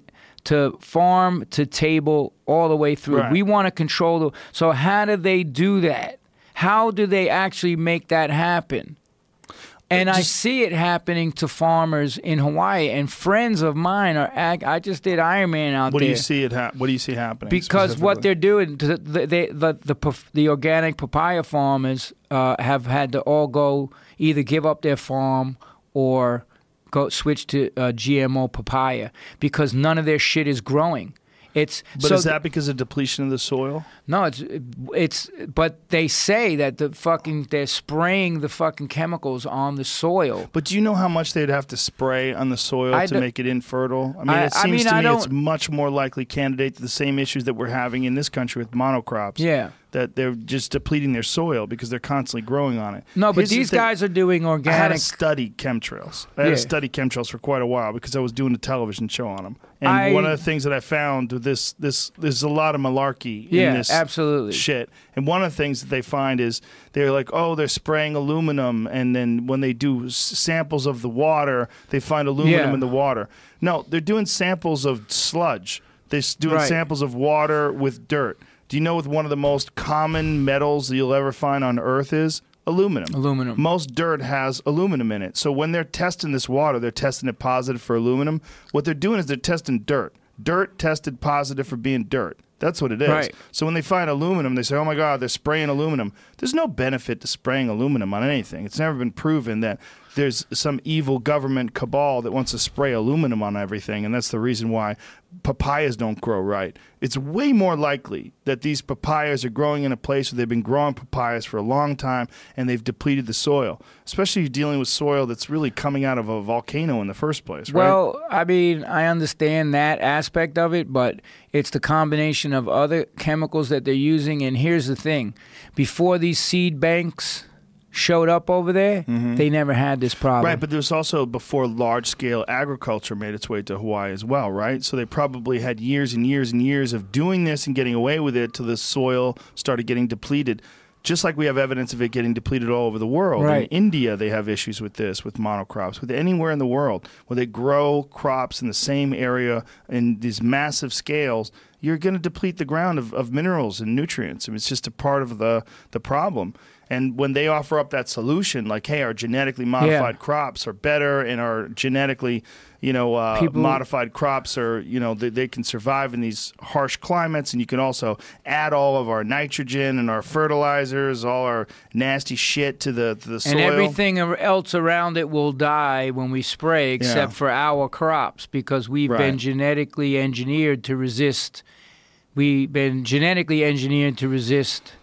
The, yeah, glyphosate. Glyph glyphosate. Yeah. That stuff I mean, is scary. That glyphosate shit is any anything that kills everything but what you what you want it to is like what? Yeah. Like what's it doing to what you want it to? What what happens to that food? It, it, what is that stuff out of that food by the time you eat it? Oh, I'm I don't think so. I don't think so either. I, I mean, when they're putting it in the seed it. and they, and it yeah. comes out in the leaves and the bugs right. eat the shit and it blows their stomach up. There's a great documentary on it called "What's with Wheat," where they try to break down why wheat all of a sudden became a, a huge problem in the American diet, whereas in the early nineteen hundreds it was nothing, and it was a slow genetic modification where they. St they started changing the wheat itself and breeding it to make higher gluten. yields, so it's got more complex glutens in it. But then on top of that, it's the glyphosate. Right. The, the glyphosate breaks down your gut barrier. And right. It, it really so people get leaky gut mm-hmm. and the rest of the, yeah. the issues. Well, it's, it kills the bacteria. I mean, this is what they're trying to do. They're trying to kill bacteria. But they don't realize your body's bacteria. made out of bacteria. yeah. Your body's an ecosystem of bacteria. Right. Yeah, it's just the problem with the whole uh, government is evil thing is they're just greedy. Yeah, this, it's they're evil because they're greedy. Right. Yeah. I mean, but it, see, here's the thing, and, and you saw The World According to Monsanto, and it's mm-hmm. this revolving door policy, how they come out of Monsanto, or even what, what he was doing, Rumsfeld, when he was the C E O of Searle, and then mm-hmm. so they get into the government, they pass legislation, and then they go back to the corporations to reap the benefits of the laws that they passed. So yeah. you have a lot of that going on. So I think, uh, you know, whether or not shit could really be what the fuck motherfuckers are saying it is in Hawaii or anywhere else, yeah. the truth is going to possibly come out eventually, or maybe not. But me personally, Uh, I tend to uh, try to stick to locally uh, farmed, Wrong. organic. Yeah. Like I go to the farmers market. How do you get it in New York then? There's farmers markets. Get it from upstate, and, and the down? whole th yeah they they come up uh, they come into the city. Um, I mean I'm I'm you know I'm not gonna bullshit. I I go to fucking a health food store and eat shit that's out of season because I like my fucking broccoli and, and kale or whatever the fuck and and some fruit or whatever, but. Um, you know, how do they grow that stuff? It's, it's shipped. It's shipped in from Cali and and Florida. Mm-hmm. I mean, you know, it's not the best, but hey, when you take into equation the fact that I've eliminated this this the other foods uh, that use the highest amount of fossil fuels to to grow the crops mm-hmm. and and everything else that's involved with producing uh, the uh, huge uh, you know these farms that are that are. Ha uh, these animal agriculture system and the amount of fossil fuels. I mean, I have motherfuckers writing to me, you take a fucking plane to go on tour, fuck you. Like, you know. Well, that's the thing we were talking about earlier. Yeah, the poison. To find fault in every everything. fucking thing. Yeah. You know, but... but uh, it's true, though. We all know, do. The U S D A, I mean, both, right? We both poison yeah. the sky a little bit when we fly. Yeah. So, uh, hey, you know... I'll, ta I'll take the hit, man. I'm it's the guilty. world we live in. Yeah. I mean, it's, it's a real problem. I mean, that's one of the things they found after September eleventh with the, the lack of plane flights that changed the Earth's temperature. I mean, it's kind of fucking nuts, man. Wow. It's I, I yeah. never heard that. That's crazy. Yeah. A lot, the, also, the cloud cover that's created by contrails, like that, yeah. uh, that cools the Earth down a little bit. It's, it's very interesting. Well, they've man. admitted to, the government has actually admitted to a, a program to try to, you know, spray and shit to try to cool the Earth's. Uh, well, they've admitted to experimenting with weather manipulation yeah. and to, to having strategies for dealing with it, whether it is for dealing with hostile foreign governments where you're trying to starve them out or trying to put rain. I mean, they've been space cloud force. seeding forever. Yeah, we have a space Did force Did you see now. the fucking that video that guy's made on Space Force? No. What Dude, is it? Is it funny? It's fucking hilarious. They, they, uh, it's on YouTube, uh, the spoof on, on Trump's Space, space Force. force. It's fucking, you know, but here's the thing. It's like trying to repair, it's trying to patch a shotgun wound with a Band-Aid. Like, let's reduce the fossil fuel. If you want to fucking cool the Earth and everything and, and save the fucking oceans and all the rest of the shit, it's, why don't we check how the fuck we live our lives? But everybody wants to pass the buck and say, oh, well, why should I do it? You know, let the next motherfucker do it. But, you know, you, by what you put in your card and how you live your life, you have fucking, how many people in America? two hundred, how many? three hundred million. three hundred fucking million motherfuckers passing the buck along. You're not getting anywhere. Right, yeah. And the, China's how many billion in India? And it's like, mm-hmm. they're not fucking, they're not going to stop fucking doing what they're doing. No, no, they're not. And it's...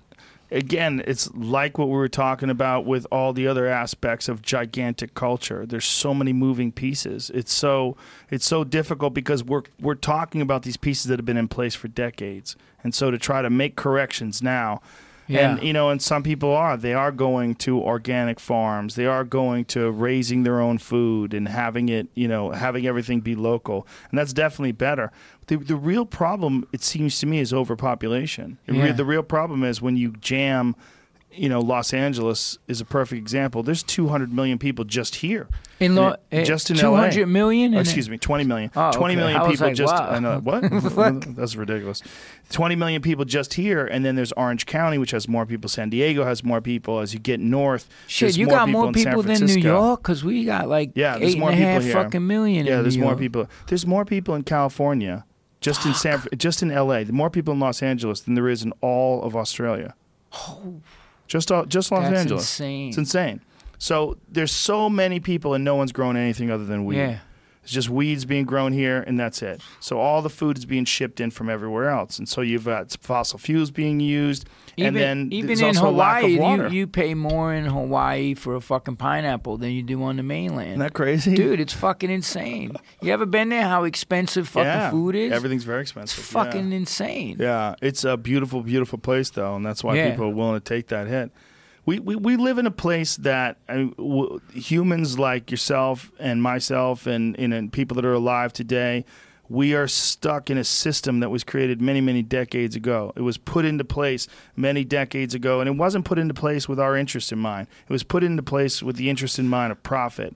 And it was also to deal with the, to accommodate millions and millions of people that are all jammed into one place where no one's growing any food. Right. It's a very unnatural way to live. You know, they started like coming down on all the people fucking growing uh, shit on their front lawns and their yeah. backyards now. Yeah. Because urban organic farming, the, you know, I'm, I'm in touch with a lot of those people. As a matter of fact, there's one in, in New York City. I ride from New York City out to like Long Island, Jones Beach and all that. And I pass in Far Rockaway. There's a guy that's uh, he's doing like a big urban farm the, in this thing, you know, in this crop of land, and uh, you know, it's it's the urban farming is becoming a big thing because yo, if I it, it, the food desert is. And there was one guy on A B C, and he walked home from work every night, and it was five miles, African-American guy, and he's trying to lose weight and get healthy. Well, guess what? Every motherfucking night, all he passed was K F C, this, that, the other thing, seven eleven. He could not buy a fucking piece of fruit or a fucking apple in any of those fucking places. Right. None. So then they said, well, how the fuck are we going to get food if we ain't got no car and we can't go seven, ten miles out of town to the supermarket? So now urban organic farming's becoming a big thing where they're showing these people. And now they're starting to crack down. The cities are trying to crack down on these people that are growing fucking food. That's ridiculous. It's fucking crazy. I had Ron Finley on this podcast, and he's got a similar program in South Central, and uh, he helps these kids and uh, people that live there use vacant lots, use yeah. uh, medians, use all these They're areas. Doing it and in Detroit food. too. Yeah, it's fantastic. Yeah, grow food. You got grow fucking food. Grow, food would be free. Grow it. Grow it on patches of land. I mean, what what would be ideal is if every community, instead of just having a house jammed next to a house, jammed next to a house, every community have one community lot, and that community lot we all grow our food in. You know, not hard to do. I mean, even in a fucking closet, they're showing how to do. Like they just had this. Uh, They had a shipping container in New York, and it was a demonstration, and they put it on uh, Lafayette and Lafayette Street and Houston, and it was a shipping container, and they did all. And when you walked in there, it was a fucking farm, right? And and I forget how many thousand pounds of fucking organic produce that that fucking farm inside that shipping container was able to grow. Yeah, but it's, it's insane. You know, like, and that's with artificial light, but you could do that with real light. I mean, yeah. you, the real streets that you, you see everywhere you go, you, what, where concrete is, it could be dirt. And then yeah. it, it, is, it is possible that we could cordon off a small section of every community and have a community garden. And it would also be a good... It would be good for the community in terms of people like interacting with each other and feeling like they're a part of something and taking responsibility for you right. know, taking care of something. Getting your hands in the dirt yeah, too, man. Yeah, you know, yeah. it, it, it's it's very like that's one of the programs that we we did in this documentary. We had the guys going to fa- organic farms and getting their hands in the dirt and seeing, you know, people just there's a disconnect between like. You know, farmers, man, I gotta, you know, it's like that's a fucking hard-ass fucking job. It's a fucking hard-ass job. It's fucking hard, man. Yeah. And we don't show the appreciation. And and I think, who was the um, the one black activist who used to run the marathons and shit? He, uh, um, forget his name, in the sixties. And Dick Gregory? Dick fucking Gregory, man. He always talked about... you know, growing your own fucking food and and. Uh, Do you know Dick Gregory's the guy who brought the Zapruder film to television? The Zapruder film of Kennedy being assassinated. No. Where it looks like he's being shot from the front. What? Yes. Dick Gregory brought that to the Geraldo Rivera show. Wow. Eight years after the assassination. It might have been more more than eight. Damn. Might have been more. You they, know a lot of shit, man. Yeah. They... Uh, It might have been ten years after the assassination. It's something crazy. But it didn't, people didn't see Kennedy get assassinated until many, many, many years after, when this guy Zapruder, who was there on the spot, was filming. They took his, his film, and he sold it to Time Life magazine. They used stills of it, and then you, they didn't show it. What, twelve you, years. twelve years. Yeah. twelve seventy-five years later. seventy-five. Wow. So in seventy-five, on the Geraldo Rivera show, they they premiered the Zapruder film footage of the assassination of President Kennedy from like fucking, you know, twenty yards away. He was right there. That's insane. And you see Kennedy's head go back into the left. It's it, you see the spray of blood, and you're like, what? So like, was it? Did they show that it was more than one? Uh... They can't tell for sure, and there's a lot of speculation because there's so many. I mean, it's black and white, and it yeah. was shaky back then. They've since used computers to stabilize the image, but what it looks like to the untrained eye is that he's shot more than once and probably shot from multiple different angles. I mean, the reason why they came up with the magic bullet theory was because they account, yeah. they had to account for another bullet that didn't hit the president. They had to account for a bullet that hit, it ricocheted under an underpass. How many times? And hit a guy. So yeah, the bullet had to go through two people, and it had to leave traces of the bullet behind that weren't missing for the bullet from the bullet, and it had to shatter bone and not distort, which doesn't happen. Yeah. If you know anything about bullets, if you shoot anything, it, bullets get jacked. They get they tear up. They they bend. They get they get it's distorted. Lead. You, yeah. You could take fucking lead. Exactly. Yeah. Even if it's jacketed, it's yeah. still gonna get fucked up. It's hitting bones and shattering at a ridiculous speed. That single bullet theory was also created by Arlen Specter and those fucking guys from the Warren Commission right. report. Bunch of evil assholes. Yep. There's a great book on it called uh, Best Evidence by David Lifton. David Lifton was an accountant who went over the Warren Commission report step by step, every step of the way, and found all these contradictions in, in the reportings. Like, this is a bullshit document. Like, yeah. what they were trying to do was just wrap this bitch up nice and tight. They weren't trying to solve the crime. They were trying to wrap this thing up tight, and the most ridiculous aspect of it is the magic bullet theory. Yeah. But before anybody saw the Zapruder film, it didn't look that ridiculous. Right. We heard what we were told. Kennedy got shot by Oswald, and then Jack Ruby shot Oswald. Very Case convenient. Closed. Very convenient. The whole thing is ridiculous. Yeah. I don't know why they killed him, but it's it's very likely that there was quite a few people involved, and not just Lee Harvey right. Oswald. And uh, he was probably involved too. Well, you know that he passed a resolution. He was fucking with the uh, Federal Reserve. Oh yeah. Uh, what was the uh, one one one? It was a. Um, well, there's a lot of problems. The yeah. Bay of Pigs. Bay of Pigs. Yeah, there was. A, he wanted to get rid of the Federal Reserve. He wanted to get rid of the C I A. Started printing up uh, currency backed by. The, he wanted to go back to the to the gold silver standard. He started printing up notes. Fucking, if you could find those notes from when he was in, silver certificates. And he said, why are private banks controlling our money? The Federal yeah. Reserve. It yeah. wasn't, I think, one of the acts that uh, George Bush Junior passed before he left there office. There it is. Executive Order one one one one zero. To give the printing of the money back to the fucking, take it away from the Federal Reserve. Yeah, and they whacked him just a couple months later. And give it back to the secretary. His father said that they're going to kill you for this. His father told him that. Yeah. You fuck with them bankers, man. It's true. It's, uh, you know, it comes a... back to, to, you know, power. It's not about a conspiracy. It's about, yo, it's about they want the ultimate greed. It's the ultimate greed. We control everything. Well, especially back then. I mean, the amount of accountability that politicians had back then, you can get away with a lot. There was a lot of wiggle yep. room. And, you know, it's most likely that somebody other than just Lee Harvey Oswald, and he probably had something to do with it too. Yeah. I mean, he was probably, you know, Manchurian candidates, man. Who knows? They grabbed yeah. these guys. They fucking, who knows does what with them fucking, you know, they're still doing it, yeah. I, I believe, to this day. Yeah. You know, uh, a lot of these fucking motherfuckers that's trying to fucking shoe bombers and this fucking clown and this, you know, there's so much shit going on. Like, like even the shoe bomber, like, who, how the fuck did he get on a plane with no passport? You know, mm-hmm. it's like there's so much shit to just go, huh. Well, you remember that guy that they busted in Dallas? He was a, a guy that they'd set up. They set him up to be an Islamic terrorist. They trained him. They gave him the weapon. And then as he was trying to detonate the weapon, they arrested him. Yeah. It's like, you guys talked him into doing this. You gave him the bombs.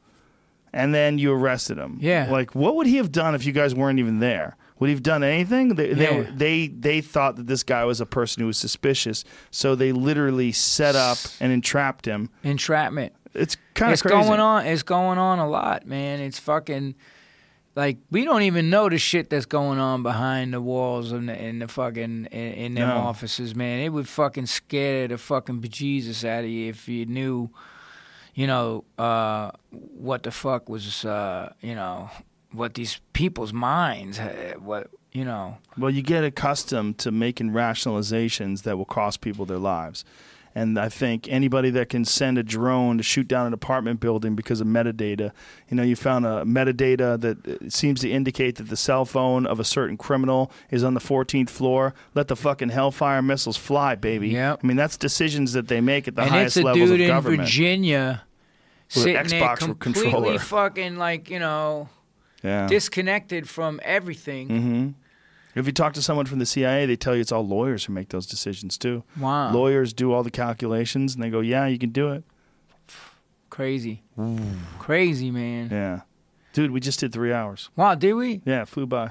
Well, you know what they say, how do you know when a lawyer's lying? His fucking lips are moving. Hey, I got a good lawyer, though, let me tell you. There's got to be good lawyers. Th there is. There's good there's, people in all walks of life. There's good people. Life, Peter right? Nussbaum, I love you. Shout out to Peter Nussbaum. Peter Nussbaum, my lawyer. Um... He's not a criminal attorney. So, you coming to the fights this weekend? I was invited. I yeah, was like, man. hopefully we get along and have a fucking dope we conversation. We did. We got along. It was fun. I, dude, I have massive respect. You know, Brian's a crazy motherfucker. I tell story. You know, that whole school down there was a fu I, I, I wanted to tell this story about Brian. Cause he, you Brian Callen? Yeah. Fucking, he's hilarious. He's hilarious. So, I used to take uh, Tony Ortiz... is one of the senior students of Master Choi. Another guy, won't, we'll call him Chuck, but he's with the government now. He's a fucking bad motherfucker. So they always used to go around and, and, and want to fight bouncers and all this shit. That was what they did. They would fucking fight the biggest, scariest looking motherfuckers and just destroy them. So Blue worked... I said his name, sorry. But my friend worked with uh, Cro-Mags and stuff. We took him out, security uh, with us in case we had problems or whatever. So it was like everything always went smooth. So one time, I used to work at all the underground hip-hop clubs in New York. So my friend was doing a party, and it was all fucking deep Brooklyn heads, fucking like homeboys and shit, like the real deal, this hip-hop club. And I take Brian, another dude from the school, and Tony.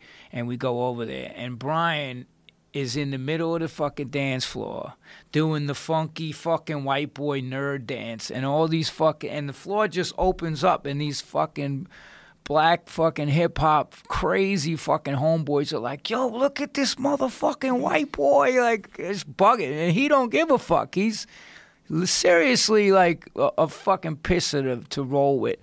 So then... I'm like, yo, uh, I gotta go, but listen, man, I know what y'all motherfuckers do. Don't start no shit. Please, it's my friend's club. So I get home, go to sleep, wake up the next day, get a fucking phone call. Yo! Like, he didn't know that they were with me. He's like, yo, there was these three fucking karate experts in the club last night, and they beat up all my fucking bouncers, dude. It was fucking crazy, like... And uh, one bouncer walked up and started some shit with uh, Tony was trying to talk to a girl or whatever. And and then, like, you know, this guy, he's all on the juice, rips off his shirt like, ah, fucking Tony throws a kick, fucking dislocates the guy's fucking kneecap. And then uh, the melee just ensued, and it, it, it was just constant, these fucking huge bouncers coming at him. And Brian's like, bah, bah, bah, fucking, Brian could fight. Brian is, uh, a, you know, he's a, he's a, he's a comedian, but he could throw down. And then he, Brian just told me this because I didn't hear the other part. He goes, yeah, Then all of a sudden, I'm fucking whacking these dudes, and us, we're fighting these guys, and then this fucking gigantic motherfucker, like, I was just like a little fucking baby in his arms, lifts me up and carries me out the fucking door and throws me across this car. And I look, and I turn around, and I'm ready to go. And then Brian says, and I look, and it's this fucking crazy white dude with a fucking scar from one end of his face down his throat, and he points at Brian and goes, "Don't even think about it." And like Brian was like, yo. But my friend called me up the next day. He's like, these motherfuckers. And I call him up and I'm like, Brian, the fuck did you do, man? I told you guys to fucking keep chill. He's like, yo, these bouncers were assholes. And you know, it was, he's he's uh he's a character. Like I said, I was at his first comedy show ever. He lived a wilder life in his young days. Yeah. yeah. I met him after all that stuff. I met him when he was more calm. I met him in the, the nineties. Yeah. Yeah. Yeah, they were in big time. Master Choi, it was all about fucking getting out there and, and fucking contact. There was a lot of martial arts coaches, instructors that wanted you to get in street fights. Yeah. Because you would practice. Because like street fights would show yeah. you how things would work in the real world. And the more you did it, the more you understood urgency, yeah. closing the distance, you know, delivering the first strike, yeah. all that kind of shit. Like, people are hesitant because in sparring, you always hold back. So, like, you know, I, you I knew many martial arts. You come from a Taekwondo instructors. background, yeah, right? That's yeah, that's what started, yeah. Because Brian told me that about you. He goes, yo, that guy kicks like a fucking horse and shit. And like, because well, I would see you on um, Fear Factor. Were you on something before that, too? News radio. Yeah, yeah, yeah, yeah, yeah, yeah. Yeah. And, and, uh, and he's like, yeah, I know him. That's my dude, man. He fucking... You know, he's like, yo, you would fucking bend the bag in half. And uh, so I, you know, I, you know, respect uh, for, for that. You know, from I was like, that's a bad motherfucker. But uh, listen, we're going to have some fun this weekend. Yeah, the, I, the fight, fight's going to be awesome. Cool. It's a sick card Saturday night it. at the Staples you know, Center. You know, I've been following the U F C since day one. And originally... And when that first came around, it was the Gracies that put a fucking, they took out an ad in a karate, in karate magazines, mm-hmm. and they said, we will Gracie pay challenge. anybody one hundred thousand dollars if they can beat us. Yeah. That's, I saw U F C one with Remco, Pardo, and yeah. dude, I've been watching that shit since day one. Uh, you know, Have you, you know, been to a live one? No. Oh, perfect. I went to, uh, who to Douglas Crosby, who was a yeah, judge. Yeah, I know him very well. Doug, Doug's yeah. my man. Doug worked with the Cro-Mags, mm-hmm. uh, took me to some fights and stuff and, uh, in Jersey. Actually, I did go to a live one. Uh, Jake from Rocks Off took me to the U F C when it was in Newark. And there was fucking fights breaking out. What the, year was this? This was probably like four or five years ago. Oh, okay. In Newark, uh, down, you know, they, they had yeah. a U F C in Newark, and, and I went to that, and uh, there was a fight on the main floor that was the best fight of the night. These two fucking guys just started, you know, and then when you left, everyone's like, yo, come to my fucking M M A school. Every fucking right. Mama Luke got a school and a flyer, yeah. and, uh, you know. Yeah, that's how I, lo it is. I love the, fi the fights. My, you know, I've been watching the boxing matches since the seventies, all the super fights, fucking Muhammad Ali and Ken Norton and fucking, uh, what was the great one, Hagler Hearns. Yeah. Yeah. So I'm trying you, to get Marvin Hagler on the podcast. Fuck. You know, he's like the only guy that retired clean. He's like, I'm good. It's cool. over. Lost to Sugar Ray Leonard, lost a decision that a lot of people thought he should have won. Yeah, said, I'm out. I saw that fight. It's just like this, done. Yep. Walked away. No one ever done that. Tommy no. the Hitman Hearns. Yeah. Boxing used to be like, you know, I just posted a picture of Mike Tyson, Jake LaMotta, and um, and fucking Graziano on my on my Instagram. Oh. Like those three, because my father boxed at Gramercy Gym, which was run by Customato, which they knocked it down. It was right near the Palladium and all that. So you had Julian's Billiards, which I do a walking tour in New York. It's coming out on yeah, Fox. Yeah, I know. I've seen that before. You ever I come in like the city, man, I'll tour, give you a right? fuck a three hours. You ever come to the city, I'll give you a private one. But it's like, it's been all over. I've been on the Today Show, a Sunday Today Show, The Times, fucking. It's like the best underground fucking walking tour of crime, music, and history on the Lower East Side. And wow. we go by that whole, where the Palladium uh, was, where the Clash, tw uh, September twenty-first, the cover of the Clash, uh, London Calling was shot there. Paul Simonon smashing his bass. You had Julian's Billiards right there. All the fucking pool hall hustlers and... Uh, and, and before the Palladium, it was called the Academy of Music. Dizzy Gillespie, everybody played there. And then up the street from that was Customatos Gym, called the Gramercy Gym. Wow. And everybody, Floyd Patterson fought out of there. If you pull up pictures of uh, Gramercy Gym, you can see there's a picture, and Floyd Patterson's working the speed bag. And when that closed, then cut my. And I was just walking by one day when I was with my mom, and she goes, "Your father," because P C Richards took over the space, and they put a plaque, and it said, "This is where Customatos Gym retrained." Uh, what was it, Jose Torres, mm-hmm. the world champions, yeah. in all these weight classes? And my my mother just goes, "Oh, your father boxed there." I said, "What?" And yeah, there, uh, it, there is. it is. Look how they spell Gramercy too. G A G R A. They spelt it wrong. Gramercy. Gramercy. Gramercy. Yeah. That's crazy. They spelled the name Floyd of the Patterson? Gym wrong. I think it is. Who the fuck is that? It looks, yeah. I think it is Floyd yeah. Patterson. Wow.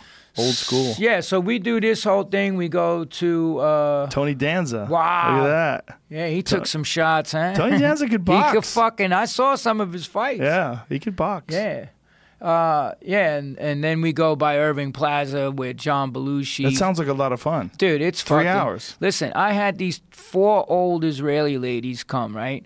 And I'm like, and, and all the tours meet in this area. And they're like, "We're here for the tour." I said, "I think you want the food tour over there." They're like, they show me their tickets. They're like, they're like in their sixties from Israel. They're like, "No, we're here for the crime tour." And they fucking did the whole three hours. They're like, "That was fascinating." Like, so in New York, and Steve Lacey just texted me. So I'll tell you uh, what the fuck it is. Hold on here. You do these on a regular basis, right? Every week when I'm in New York. Every I, week? Uh, every every uh, Sunday. So Steve Lacey just uh, texts me, "Where the fuck is it when you need it?" How do you have the time to do all these things? Dude, man, I, I, you know, I get I get to bed early. Oh, here it is. So if you're in New York City, August twenty-fifth, six thirty on Fox. It's called there When it is. When New York Rocked. Rocks yeah, off, so, rock and roll history, walking tours. Yeah, nice. And if you, the press is underneath it, and uh, that's yeah. So we go cool. to everywhere. We go to fucking the Five Points, uh, and I've had more press. This is actually old. There's do you been, get a kick out of doing this? Is it I fun? I fucking for you? love it. You do it for fun because every week, and I'll tell you, every week you run into these motherfuckers on the street from the old days, and I don't usually, but it's just something about it. I'll fucking do the tour. Like we ran into. Um, Well, dudes, um, uh, Mick Jones from The Clash or whoever. Oh, wow. Dude, we run it, and nobody knew because he had a suit on. I was like, "Y'all motherfuckers know who that is?" Nobody knew it was Mick Jones. I said, "Yo, Mick, come on." He's like, "Oh, you know." I was like, "Listen, I was one of the ones rioting in eighty-one when you played Bonds. If you go to the, the video Clash on Broadway, I was there uh, rioting because the, they oversold the club, and Mayor Koch ordered the promoter in The Clash to do enough shows." It's called The Clash on Broadway on YouTube. And uh, they ordered The Clash to do enough shows, and the promoter sold something like, I think it was, I don't know, something like twenty thousand tickets for a venue that held twenty-five hundred. So you what? had close to twenty thousand punk rockers show up in Times Square. The fire department closes the fucking club down, and there's a riot in Times Square. Now, I'm AWOL at the time. I'm smashing motherfucking windows. They stop traffic. I'm running on cabs. Fuck you. And then I start seeing people getting arrested. I'm like, oh, let me get the fuck out of here. It's time to go. But yeah, like, and, and then Saturday Night Live, I was on that when Fear played, uh, John Belushi. John Belushi used to come to all the punk rock shows. So we go to all the venues and the famous murder spots. And, like, I lived in a building with the East Village butcher, Daniel Rakowitz. He chopped up his girlfriend, made soup out of her, and fed yeah. her to the homeless. I yeah. lived in that building. That was, oh, wow. that was seven hundred East ninth. I squatted in that building. Wow. So it's all these famed, the murder of Abe Lieberwall, who owned Second Avenue Deli, like, and, and famous movies. Then we go to the smuggling tunnels of Prohibition, a lot of shit you saw on Boardwalk Empire. So it's, it's a pretty fascinating... Um, tour. And I always, like, the first time I did it, uh, and I'll just leave you this, it was really funny because I had, like, forty people, and some of them were from Germany. So I'm going down and uh, fucking... Uh, we go down to Avenue B, and I'm I'm like, yeah, there was a big fucking drug spot here. So this huge black dude I know, he just got out of prison. He's like fucking six five, keloid scar across his face. He's like, yo, what's up, man? What the fuck you doing, man? What's up? I ain't seen you in a minute. I was like, oh, I do this tour. You know, these are all tourists. I, I'm taking them around to all the drug spots and letting them know about the crime. He's like, word? So he gets up on the curb. He's like, huge dude, you know, prison bill. Like, he's like, let me tell y'all motherfuckers something right now. Y'all better listen to this man, because none of y'all motherfuckers would have come down here back in the day. I would have fucking robbed all of you, cut your fucking throat, taking your sneakers, everything. And they were like, and then he's like, yo, peace, my man. I'll see you around, blood clot. And they're like, you heard these Germans go, oh, my God, that guy was fucking crazy.